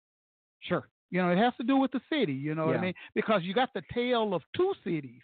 You know, you got a South Tulsa and you got a North Tulsa. Yes. It's like almost like North Tulsa is almost like a colony. You know, so I'm trying to figure out what can we do as a people, African Americans, Yes. to better our neighborhoods and our communities and things. We don't even have a grocery store over here. You know, to, to give fine vegetables and different things like that. We don't have that over here. We don't have a lot of stuff over here in our community. They say since the last Census Bureau, we lost about 11,000 people. Yes. Yeah. You know, that's he- here in North Tulsa. Yep. And I'm trying to figure out coming here, being gone, what happened and why. Mm. Do you have any idea? When did you leave? I I left Tulsa when oh man when I was about 21 years old. I'm just trying to like I And- didn't know and- how old you are right now. Yeah, right. Were you So- gone? Huh? What years? What was your time frame? How long were you gone? I've been gone more away from Tulsa than I've lived in Tulsa. Right. So you can say about 30 to 40 years. Been Okay, going so away. Right. You know, going away. And when I left Tulsa, it was North Tulsa. It was in way better shape Mm. than what it is today. Right. You so know, when you talk about time frame, I'm gonna bring it a little closer to home. I Yeah. left in 2010 Okay. and came back 2015, and within that five-year time frame, there was a huge difference between North Tulsa and what was happening in downtown. Downtown was able to redevelop in like five years Yes. frame. Right. But some of the things that we've been asking for in North Tulsa have been for years, but you can't get it done with it hasn't been done within that five year time frame. Mm. So the timing. So when you get back to you're talking about um, the reason why you ran had to do with the life expectancy in Tulsa, and now that we have 11 years, it was 11 year gap. That's an improvement. That's infrastructure improvement. So you have a clinic Yes. that can, uh, you know, address those needs. But Yep. are those people coming to that clinic? Can they afford to come to that clinic? Right. Okay. When you talk about is the neigh- neighborhood built environment, what does your home environment look like? What does your community look Right, like? right. So within that time frame of five years, it has gotten worse. Yes, we have more access, but I can't afford to pay my rent, my water bill. I it takes me forever to get groceries, those types of things. Just living day to day. Right. Right. So when we talk about the city and the city involvement, um, what type of issues have you addressed as far as the African American Affairs Commission? Something as simple as, let's say, employment in North Tulsa, Mhm. jobs in North Tulsa, Yes. bringing bringing something other than the center on Mohawk. So, uh, no, that's a great question. Um, and there, I know we're going to cover a lot of stuff Mhm. here, but Yeah, you touched on several things here. I mean, one, you mentioned that issue around housing, uh, and we just brought in the city's first ever housing policy director because we realized Tulsa ranks 11th in the nation in eviction rates, uh, which I think was a surprise for a lot of people. Um, there are a lot of issues around housing and affordable housing uh, that we want to address, uh, and that Becky Gligo is helping lead the way on in my office. Around employment, though, I think your point there is a really good one because so many of the issues that you see in a community can be resolved if people have jobs Right. and good jobs. And uh, one of the big things that we've focused on is that when we do economic development recruitment for major employers, they're not interested in locating in North Tulsa. We're not interested in incentives for them. Uh, and that's why you had, I mean, the two largest new employers to come to Tulsa in our history have come here in the last three years. They're building campuses in Northeast Tulsa. Um, but we're also partnering with Tulsa Community Work Advance uh, through a program uh, that makes sure that the folks that live around those facilities can get training in the types of jobs that will be at those facilities. So they're not just watching buildings get built, Right. but they have Mhm. uh, whatever skill set they need to Mm-hmm. compete for the jobs that are there. They have access to them. You mentioned the Peoria Mohawk site. We actually got one business that was already in Tulsa to agree to relocate Mm-hmm. to that site, and Tulsa Community Work Advance is doing a similar partnership with them, Muncie Power Products. So uh, I, th- there's a lot of work in that regard. I mean, you mentioned downtown. Uh, the revitalization of downtown, in my opinion, occurred because there was a major public investment that drew in that to the BOK Center, Mhm. that then incentivized a lot of private investment around it. And that created a ripple effect where you've now had over a billion dollars in private investment in downtown Tulsa since the BOK Center was built. That is a, the exact same model that we're trying to replicate with things like USA BMX, uh, building it on the old Evans FinTube site. That'll take up about a third of that site. The other two thirds are up for private development. And we're working with, uh, my office is working with Councilor Hall Harper and community leaders to identify what kind of development we want on that site Mhm. before we put out any sort of request for proposals. Yeah, uh, and you know, and that sounds all good and stuff like that. But uh, when I look at a street here in my community like Lansing, Mm-hmm. Which was a thriving black street at one time, African Americans had businesses, hotel, uh, Regal Theater, and all of that was on there. Now uh, they said they were going to revitalize Lansing, right? But now it's just all industrial. I see. It's all industrial. And 90% or even 95% of the workers who are there in that industrial part are not African Americans. Right. And working in that in that area right there. Right. You know, so people come here to people work, come here to but work. they leave. Yeah, they So leave. To make Yeah. a change, you So- have to have people that live and In the community. In the community. Totally agree with that. Yeah, in the community. Yeah, no, Yeah. that's why we've been uh, big proponents of that Tulsa Community Work Advance program uh, because I, I don't want to love the folks in Owasso, but we're not creating jobs here Well, for the you know, people my- in Owasso to hey, come into North Tulsa and then go back. My main concern here is North Tulsa. Yeah. I know Owasso out there, Broken Arrow, Jenks, Yeah. Bixby, all that high development, but my main concern is North Tulsa. Yep. Because this is where I was born, this is where I was raised, this is where my grandfather's barbershop was, and everything was here. And at the time, we had everything here. Right. So how do we get that back? Well, and I think we're talking about two different things. So there's major, you know, employers, and and that we're I think we're doing a lot of good progress on that. The other is a I think a, a real challenge, and that's around small business and entrepreneurship.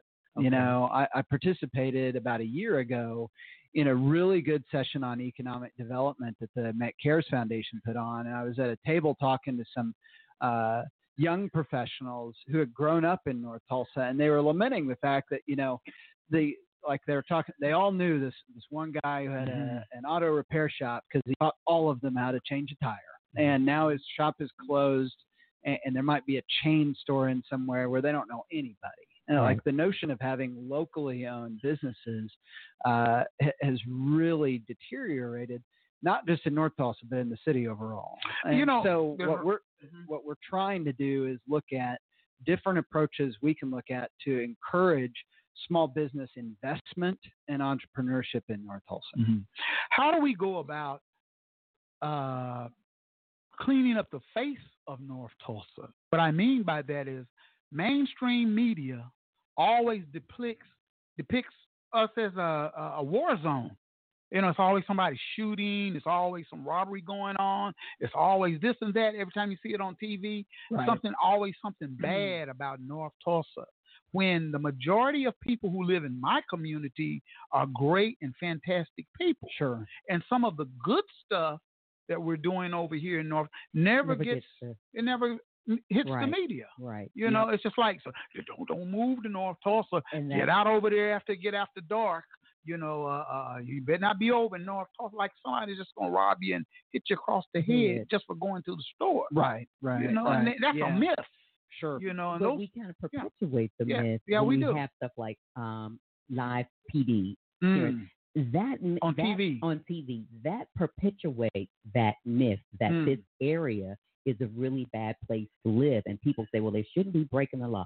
All it takes is one image to tear down a whole community. Mm. Okay, and people see that over and over again. So when I'm, let's say for an example, if I'm an investor, I'm a small business owner, and I want to start a business, and I see that type of information on the in the news, I may be, a, let me find another place to invest. Mm-hmm. So that perpetuates, that makes the problem even continue when we have that.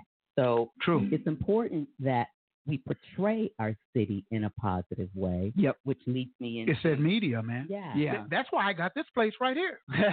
right. You know, to tell the tell the truth and to tell stories our way. And I will You tell know? you one Mhm. thing that our communications department has been working on for about a year now with uh, Tracy Chandler, who's a Mm-hmm. local community leader, uh, is analyzing different news stories that are put Right. out there, especially around crime, and how do they identify where it occurs.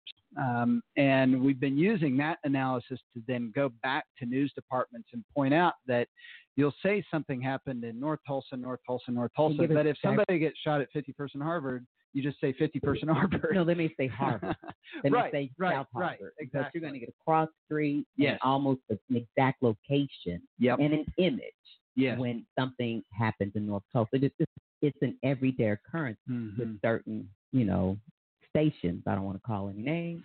Let Oh, it happens. room, But it happens. It's you know, I talk, unbearable. I talk to a lot of anchor people from different news stations. I mention the same thing. Mhm. It's no secret with me because I'm transparent and I talk about the issues at hand and how can I'm trying to figure out how we can correct some of those, you know, over here in our community. So when they broadcast all that negativity and stuff Mhm. like that, you know, I'm sitting back like, wow. Right. You know. And so when when the community is saying this is what we want, and you say no, you had a firm no. Mhm. That was a firm no. Sure. No. Mhm. Yeah. My question comes up: Is there a contract? Is there money attached to? Nope. that?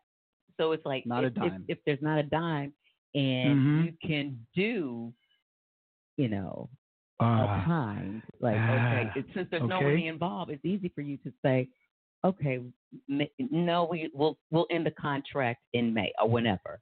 But it's but do you understand why there's so much uproar about that beyond the information that they get to keep forever and a day? And a lot of the time, some people aren't even guilty of any crime. It's just like fishing and trolling. You know, Mhm. they're little Yeah, trolling yeah. for things to happen. Mhm. So, you know, that plays a big role in our community. Okay. Yeah, it Uh, does. and, and I would say a, a couple things on that. One, we we have canceled it before. Um, largely, it was because they were following one specialty unit that was focused in one part of the city. And uh, in talking about them coming back, it needed to be understood that they would be covering the whole city, not just one Mhm. part of town, and they Mhm. do. Um, uh, and I guess my my other, and I know I talked about this at our town hall last week, but I've had the experience in the last year where I witnessed police interaction with citizens, and I, I have friends who are active in the community who saw the exact same instance, and we both had They're completely different takeaways from it. Mhm. And so uh, I think it's important for people to see what our officers are doing. I, I, I get it that some people think that, that that show is not the best vehicle for it, but it is a vehicle for it. And I think people ought to be able to see it, and make up their own mind rather than relying on just what I told them or what somebody else told them. I think if you had more police officers who lived in the community, Oh God, yeah. you get better results.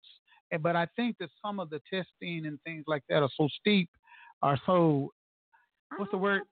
I don't know if it's so steep. That's the word I want to use, but I just think that I mean, if if if John Brown stayed or- stayed right down the street, and I went to school with him or something like that, and he knew everybody in the community, he could control. He, he, he control a lot. control a whole so much, and also the police. I think there needs to be cultural training for the police force because we as African Americans have our own type of culture. Sure. Hispanics have theirs. Yep. Asians have Everybody's theirs. Everybody's got their own culture. So if a police officer pulls a young man over, and the, and the young man say something like, "Yo, cuz, what you doing, man?"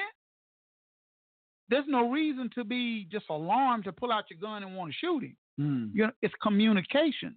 But if you if you understand, if you come over to our community and you eat at Sweet Lisa's, sometime play basketball down to BC Franklin Park, you know, get to know the Who's community, in the community? who's in the community. They get to know who you. Oh man, that's GT right there. Right. You know what I mean? Uh, blah blah blah, and and you're approachable rather than riding down the street and you see a police officer behind you, and you're, you're afraid, and, you- and you're just shaking, Yeah. or he pulls up on the side of you, and you don't even want to look at it. You know, and that's what we feel over here because young African American men, uh, they stand so many chances of getting shot or arrested more so than any other ethnic groups. Hmm. You know, here in I've talked to them. I talk to them all the time, and it's scary. One time, um, uh, this is a story that I heard. A police officer right across from McLain. There's a, a convenience store, McLain High School. So when school lets out, all the kids go over to the convenience store, right? Police officer came in there, big, tall, guns all on him, you know, bulletproof vest, all and all the kids start scattering. They start leaving. So there was a little boy at the counter getting ready to pay for his his stuff, and he turned around and looked at the police officer. He just went and got a drink, and he says, "I, I didn't do nothing. I didn't do nothing." Just afraid for his life, rather than "How you doing, officer? Right. What's going on today?" Yeah. we have some cultural training to do, man. You know, I believe that that should be a program installed in that police force that they got to go through this and go through uh, maybe or even a committee of, of African Americans to make sure they can pass the test. Hmm. We we have just in recent years installed uh, cultural competency as part of the training that they go through at the academy, uh, and we are doing implicit bias training that all patrol officers go through on an annual basis. So there's the original, the initial course, but then continual education. You know, I, I think that the question was raised at our community meetings last week, like. Yeah, you had a is lot of yeah. Is that enough. enough? I think that's a completely fair question, uh, and one that we need to evaluate. I, I mean, I, I spent a lot of time the last couple of weeks with officers and with citizens, hearing what they hope for policing, and I'll tell you, both sides want us to be recognized as having the best training program in the country. Uh, so that's a real desire. Well, what can we do to get there? Well, one, we have to have the staffing in place that allows people to come off and go through a training program that's longer than what we've had without for losing cultural our training. Well, not just that, but so many other Yeah, right. things I well. understand. Um, and I think we need to have that a good survey of who does it best and bring it here to Tulsa. See, this is something that is always question. It's like a big question mark in my head. Drew Mhm. Diamond, he has gone all over the world, not the the world, and that community policing, and Mhm. has been successful at it. And why is it such such a? I mean, since he was our police chief at some point in time, if I'm not mistaken, why is it so difficult to implement community policing in our city? Well, I think that the challenge that we've seen, I mean, I think Chief Diamond was way ahead of his time when he, you know, was installing it back in the early 90s, uh, but and late 80s. The the challenge we have is one that I think community policing has changed a lot in 30 years, uh, and policing in general has changed a lot in 30 years. But also, you have to have a program that you can communicate uh, to your everyday officers why they're doing it. You know what the value of it is, and how does it translate to making Tulsa a safer place and build trust there. So I've had a lot of visits with Chief Diamond, uh, uh, and, and I think very highly of him. But I also don't think that he's the sole resource for community Right. policing. Right. Well, I'm just thinking of the fact that we have have that type of knowledge base. Sure.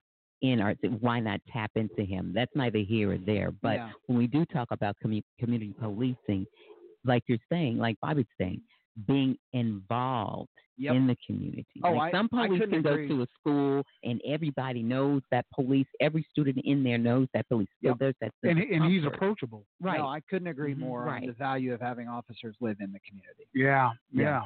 So, but, but, and that I guess it's against the law. Against the law. It's not against the law. It's a challenge in our, and you've seen previous mayors grapple with this. It's part of the contract that's negotiated By with the the folk. FOP every year. Oh Okay. Uh, Part I of think that. it was Mayor LaFortune had was able to get something. Uh, B- Bill LaFortune was able to get something where they could only use their car to drive so far from City Hall or something like Right. that, uh, and, and hoping that that would help. But yeah, that, that's a that's been a continual source of negotiation in the mm-hmm. past. Mm-hmm. Because in certain communities, you have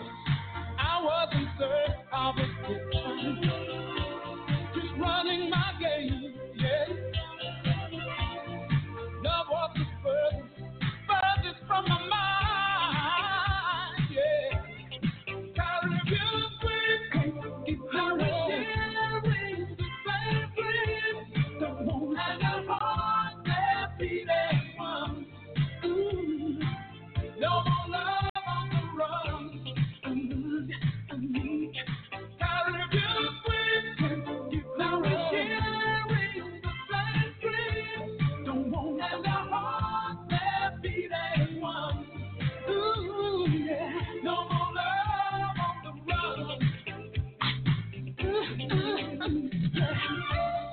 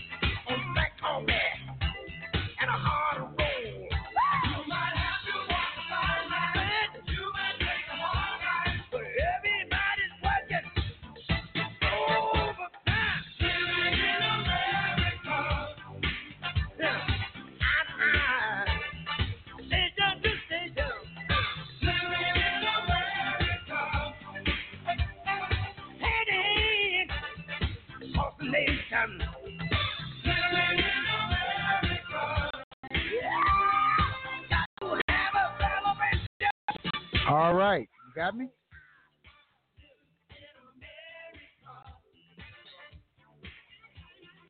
All right. Who we got right here? Hello. Hello, gotcha. Can you hear me? Can you hear me? Hello.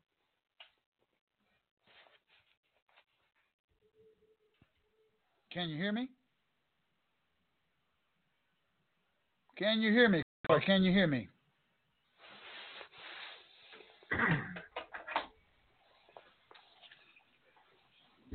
Okay, we got issues right here. Caller, you can't hear me.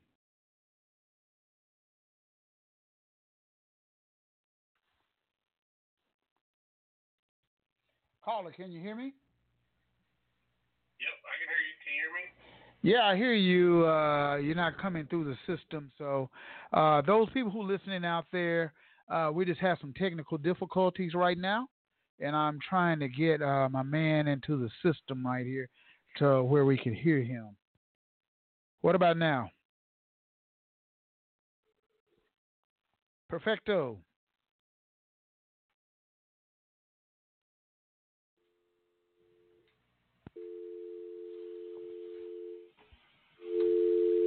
All right, I guess we're just gonna go back to the music, okay? So uh, we got some technical difficulties going on, and that's what happens.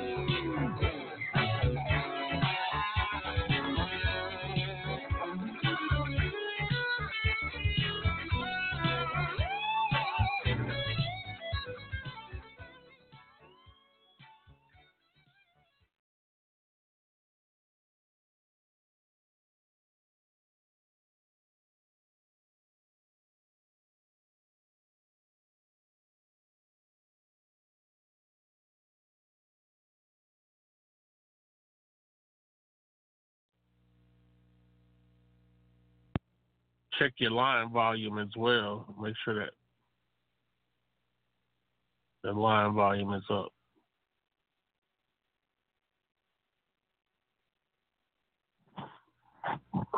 When I'm talking into it, it echoes. Okay, can you hear me? Can you hear me? Can you hear me?